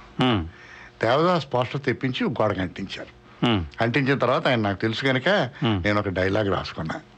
డైలాగ్ రాసుకుని ఆ పా ఆ సాంగ్ మొదలెట్టే ముందు డ్రింక్ తీసుకుంటూ డ్రింక్తో ఊగుతూ ఆ ఆ పోస్టర్ దగ్గర ఎంటర్ అయ్యాను. ఎంటర్ అయ్యి డైలాగ్ చెప్పాను గురువుగారు ప్రేమ మొక్కలై మీరు మందు తాగారు. సంసారం చెక్కలై నేను మందు తాగుతున్నాను. గుండె రగిలినా మనసు పగిలినా ఈ మందే మందని చెప్పిన మీకు నమస్కారం గురుగారు అని చెప్పి దానిలోంచి బయటకు వచ్చి జగమే మొదలెట్టాను ఇది ఇది మీరు మీరు నేను అనుకున్నది బయటకు వచ్చాను మీకు నమస్కారం గురుగారు అని ఆయన చెప్పుకొని బయటకు వచ్చాను it was it was wonderfully taken అండి నాకు మా మిత్రుడు చచ్చిపోయాడు వివి రామారావు ఎక్కడ ఉన్నాడు ఒరే ముప్పై ఏళ్ళ తర్వాత మళ్ళీ అదే జగమేమాయని ఇంకో ధోరణిలో ఇంకో సిచ్యుయేషన్లో నేను చూసి చాలా ఆనందించేవారు ఆయన ఉత్తరం రాశాడు నాకు. దేశమంతా యాక్సెప్ట్ చేసింది. ఇవాళ కూడా చాలా మంది అడుగుతున్నారంటే ఆ పాట it has its own range but it has its own challenge also correct నమస్కారం అండి. నా పేరు నరసింహమూర్తి ప్లెజెంటర్ నుంచి. నరసింహమూర్తి గారు బాగున్నారా? ఆ, బాగున్నానండి. కొల్లపూడి మాతయ్య గారు నమస్కారం. నమ- నమస్కారం మూర్తి గారు. మీరు మీ తండ్రి గారు పోయినప్పుడు ఒక వ్యాసం రాశారు అతని అతని మీద. అవునండి అవునండి. మనం ఫాదర్స్ డే సందర్భంగా ఫాదర్స్ డే సందర్భంగా వినిపించారు. కరెక్ట్ కరెక్ట్ అవునండి. అది చాలా గొప్పగా రాశారండి మీరు. అందులో నిజంగా నాకు మా- ఫాదరే కనిపించారు. చాలా సంతోషం అండి. అది నన్ను ఎంతగా కలిగి కదిలించింటే నేను మొన్నాడు వెంటనే బయలుదేరి ఇండియా వెళ్ళి ఒక్క వారం రోజులు మా నాన్నగారితో గడిపొచ్చానండి. ఎంత అదృష్టం ఎంత గొప్ప పని చేశారు. నాకు చాలా గర్వంగా ఉంది. ఇంకో విధంగా మీరు ఎలా చెప్పినా సరే నాకు ఇంత ఆనందం కలిగేది కాదు కానీ చాలా బాగా రాశారండి. ఒక కొడుకుని ఒక తండ్రిని చూడాలనే ఉత్సాహాన్ని ప్రోత్సాహాన్ని కల్పించిన ఒక వ్యాసం. చాలా ఆనందంగా ఉంది Murthy garu. I'm thank you very much you can't pay any better compliment than this అవునండి. మంచిదండి మంచిది. చాలా మంచి ప్రోగ్రామ్ అండి. చాలా సంతోషం. Thank you very much Narasimhamurthy garu. మీకు ఒకసారి గుర్తు ఇంకో చిన్న మాట చెప్తా. ఇంకో చిన్న మాట చెప్తా. చెప్పండి. నేను నేను ఏవిఎం లో ఈ ప్రోగ్రామ్ చేస్తున్నాను. ఏవిఎం వాళ్ళు ఎవ్వరికి గొల్లపూడి మారుతురావు అంటే ఎవరో తెలియదు వాళ్ళకి ఆశ్చర్యం కలిగించిన విషయం ఏంటంటే సిల్వర్ జూబ్లీ పోయి నేషనల్ అవార్డు పుచ్చుకుంటున్న పుచ్చుకున్న అప్పటికే ఆ అవార్డు వచ్చిన ఈ ఈ వేషానికి గొల్లపూడి మారుతురా అనే పల్సటి వ్యక్తిని తీసుకొచ్చారు. వీటిలో ఏం గొప్పతనం ఉందని ఇలా కూర్చుని నన్ను చూస్తూ ఉండేవారు. నేను ఏం చేసినా వాళ్ళకి ఎంతగా ఉండేది ఇన్క్లూడింగ్ ది డైరెక్టర్ వినాయకం గారిని కెమెరామ్యాన్ ఉండేవాడు. వాళ్ళందరూ నన్ను చాలా నన్ను హీరో వర్షిప్లో నేనే హీరోని ఈ పిక్చర్కి అవును. చూస్తూ ఉండేవారు. సాతప్పనని ఏవిఎం చెట్టిఆర్ గారి దగ్గర నుంచి పనిచేస్తున్న మేకప్ మ్యాన్ ఉండేవారు. వీళ్ళందరూ తమిళం చాలా గౌరవప్రదంగా నన్ను తల వంచి నమస్కారం పెట్టి పక్కకి వెళ్ళిపోతూ ఉండేవారు. నాకు చాలా ఇబ్బందిగా ఉంటూ ఉండేది. మిగతాలో డెమోక్రటిక్గా ఉండేది కానీ ఇక్కడ కొంచెం రాయల్గా ఉండేది ఎవ్వరూ నా రష్ని ఏం మెచ్చుకోలేదండి. నేను ఈ- ఈ జగమేమ పాట అయిన తర్వాత రష్ వచ్చింది. ఆ రష్ వచ్చి చూసిన తర్వాత ఈ సాతప్పనని ఆయన. ఆయనకి అప్పటికి అరవై ఏళ్ళు దాటి ఉంటాయి. మేకప్ చేసుకుంటుంటే నా రూమ్లోకి వచ్చి నా రెండు చేతులు పట్టుకుని సార్ రొంబ నండ్రి సార్ ఎవడ నల్లా ఇరుకు సార్ అంటూ పట్టుకున్నాను మొదటిసారిగా నన్ను మెచ్చుకొని నేను బాగా ఈ పాత్ర చేస్తున్నానని ఒప్పుకున్న ఒక నన్ను తెలియని ఒక వ్యక్తి యొక్క సందర్భం ఇది. నాకు ఇది ఇప్పుడు కూడా జ్ఞాపకం వస్తుంది నవ్వు వస్తుంది. జ్ఞాపకాలు తేనె తుట్టిని కదిపాను ఈ పాట చాలా- చాలా సంతోషం అండి. ఇవన్నీ చాలా మధురమైన జ్ఞాపకాలు. ఎప్పుడు ప్రజలు అంగీకరించే సినిమాల విజయాల జ్ఞాపకాలు ఉన్నాయి ఎప్పుడు ఆనందాన్ని కలిగిస్తూ ఉంటాయి అందుకని తేనె తుట్టున్నారు. దానిలో నుంచి మకరందం మంచి. మాట మంచి మాట. బాగా అన్నారు. ఇంకో కాల్ తీసుకుందాం. తీసుకోండి. ఏడో ఏట కాలం చదివిన శ్రోతలు ఇంకోళ్ళు ఇంకోళ్ళు కనిపిస్తున్నారు. దీనిలో కొందరు గుర్తుపడడం బాగుంది. నాకు అంజలీదేవి గారు నా అక్కగా యాక్ట్ చేశారు సినిమాలో. లేదా అంజలీదేవి గారు తమ్ముడుగా నేను యాక్ట్ చేసాను చెప్పడం మర్యాదగా ఉంటుంది. ఎందుకంటే ఆవిడ చాలా పెద్ద ఆవిడ సీనియర్ ఆర్టిస్ట్ కనుక. సూర్యకాంతమ్మ గారు ఏదో పిక్చర్లోనూ నా అత్తగా యాక్ట్ చేశారు. అంతవరకు గుర్తుంది. అన్నపూర్ణ నాకన్నా చిన్నది. మీ ఇద్దరం అసలు నేను మీ ఇద్దరం ప్రారంభించి అంతకు మునిపి రెండు మూడు వేషాలు వేసిన మనిషి చరిత్రలో సూర్యకాంత్ ఇది అన్నపూర్ణ నా భార్యగా వేసిన తర్వాత మేము ముప్పై సినిమాలు చేసి ఉంటాం ఇద్దరు కలిసి. ఒక ఒక బ్రాండెడ్ కప్పులు ఉంటాం చూడండి రాజబాబు రమాప్రభ అలా అనుకున్నట్టుగా. ఒక ఒక ఒక విషయం చాలా బాగా చెప్పారు. చెప్తాను వినండి. చెప్పండి. నా చిన్నతనంలో పన్నెండో ఏట మా నాన్నగారి జీవితంలో రోజు ఆఫీస్ నుంచి వచ్చి ఆయన జీవితంలో మొదటిసారి ఆఖరిసారి నా చేతిలో మూడు అణాలు పెట్టి మా ఇంటికి ఎదురుగుండా సెలెక్ట్ టాకీస్ ఉండేది విశాఖపట్నంలో. అక్కడికి వెళ్ళి ఓ సినిమా చూడమన్నారండి. ఆ సినిమా పేరు షావుకార్. ఆ సినిమాని చూసా అప్పటికి నా నా వయసు పన్నెండేళ్ళు ఉంటే అప్పుడు చిన్నపిల్లే జా- జానకి గారు ఆవిడ దానిలో హీరోయిన్. అది విజయ పిక్చర్స్కి మొదటి మొదటి సినిమా. అయితే విజయ పిక్చర్స్ ఆఖరి సినిమాకి నాగిరెడ్డి గారు నన్ను ఇన్వైట్ చేసి బాబు ఏనుగు మీద ఏనుగుని సర్కస్ బల మీద కసరత్తు చేయిస్తున్నట్టు మీ చేసి చేయిస్తున్నాను. మీరు నా పిక్చర్లో మెయిన్ రోల్ వేయాలన్నారు. ఏం అదృష్టం అది? నేటి సావిత్రిలో యాక్ట్ చేశాను. ఇందాక విసు గారు చెప్పిన విసు గారు రెండు లాంగ్వేజ్లో చేసిన పిక్చర్లో విజయ పిక్చర్స్ యొక్క మొదటి పిక్చర్ నేను చూశాను షావుకార్ జానకిది విజయ పిక్చర్స్ ఆఖరి పిక్చర్ నేను హీరోగా నటించాను. నేటి సావిత్రి హీరో అంటే మెయిన్ రోల్గా నటించాను అది రెండోది. షావుకార్ జానకి గారు మీ స్వాత ఎవరో చెప్పినట్టుగా నాకంటే ఎనిమిదేళ్ళు పెద్దవాడు ఇంకో పాత్ర ఇంకొక పాత్ర చెప్పాలి. నేను రెండు. పాత్రలు చెప్పాను కదా. మా అమ్మగారి ఒళ్ళో కూర్చుని మినర్వా టాకీస్ విశాఖపట్నంలో ఆ రోజుల్లో ఉండేది. దానిలో చూసిన ఒక సినిమా పేరు బాలరాజు. బాలరాజులో ఎస్ వరలక్ష్మి చేశారు. అక్కినే నాగేశ్వరరావు అక్కినే నాగేశ్వరరావుతో. నాకంటే ఆవిడ పది పన్నెండేళ్ళు పెద్ద. ఆవిడతో నేను మూడు పిక్చర్లు చేశాను. ఏం అదృష్టం ఆవిడ? చాలా అద్భుతమైన గాయనీమణి. ఆల్ ఇండియా రేడియోలో ఇరవై ఏళ్ళు పనిచేసి వచ్చాను. ఆవిడ పాటలు మేము వేస్తూ ఉండేవాళ్ళం. ఏమండి? ఎక్కడ చచ్చారు అని పెద్ద కేక. అవుట్ బ్లాక్ సౌండ్లో వస్తున్నానే? అని నేను పెద్ద బయలుదేరాం. ఆవిడ పాపం ఆవిడ వంగలేదు ఆవిడ. ఎవరు? నా భార్యామణి. "ఉమ్, ఇంకెక్కండి. అన్న తర్వాత ఆ ఒక ప్లాట్ఫామ్ వేస్తుంది. ఆ ప్లాట్ఫామ్ మీద నేను రెండు కాళ్ళు పెట్టి నిలబడతాను. ఆవిడ మహాపతివ్రత దేవుణ్ణి పూజిస్తూ ఉంటుంది. ఆవిడ వచ్చేప్పుడు నా కాళ్ళకి నమస్కారం పెడుతుంది. టిల్టప్ చేస్తే గొలపుడి మారుతిలో ప్రత్యక్షమవుతాడు. శ్రీవారు అని నా సినిమాలో. తర్వాత ఎవరు మూడు పిక్చర్లు చేశాను. అదృష్టం ఎక్కడో ఆవిడ ఆవిడ సినిమా తొమ్మిదో ఏడు చూసిన నేను పెరిగి పెద్దవాడిని అయిన తర్వాత మీ ఇద్దరం కలిసి నటించడం ఆవిడ పక్క నిలబడి నటిస్తున్నందుకే నేను చాలా ఆనందంగా ఫీల్ అయ్యాను.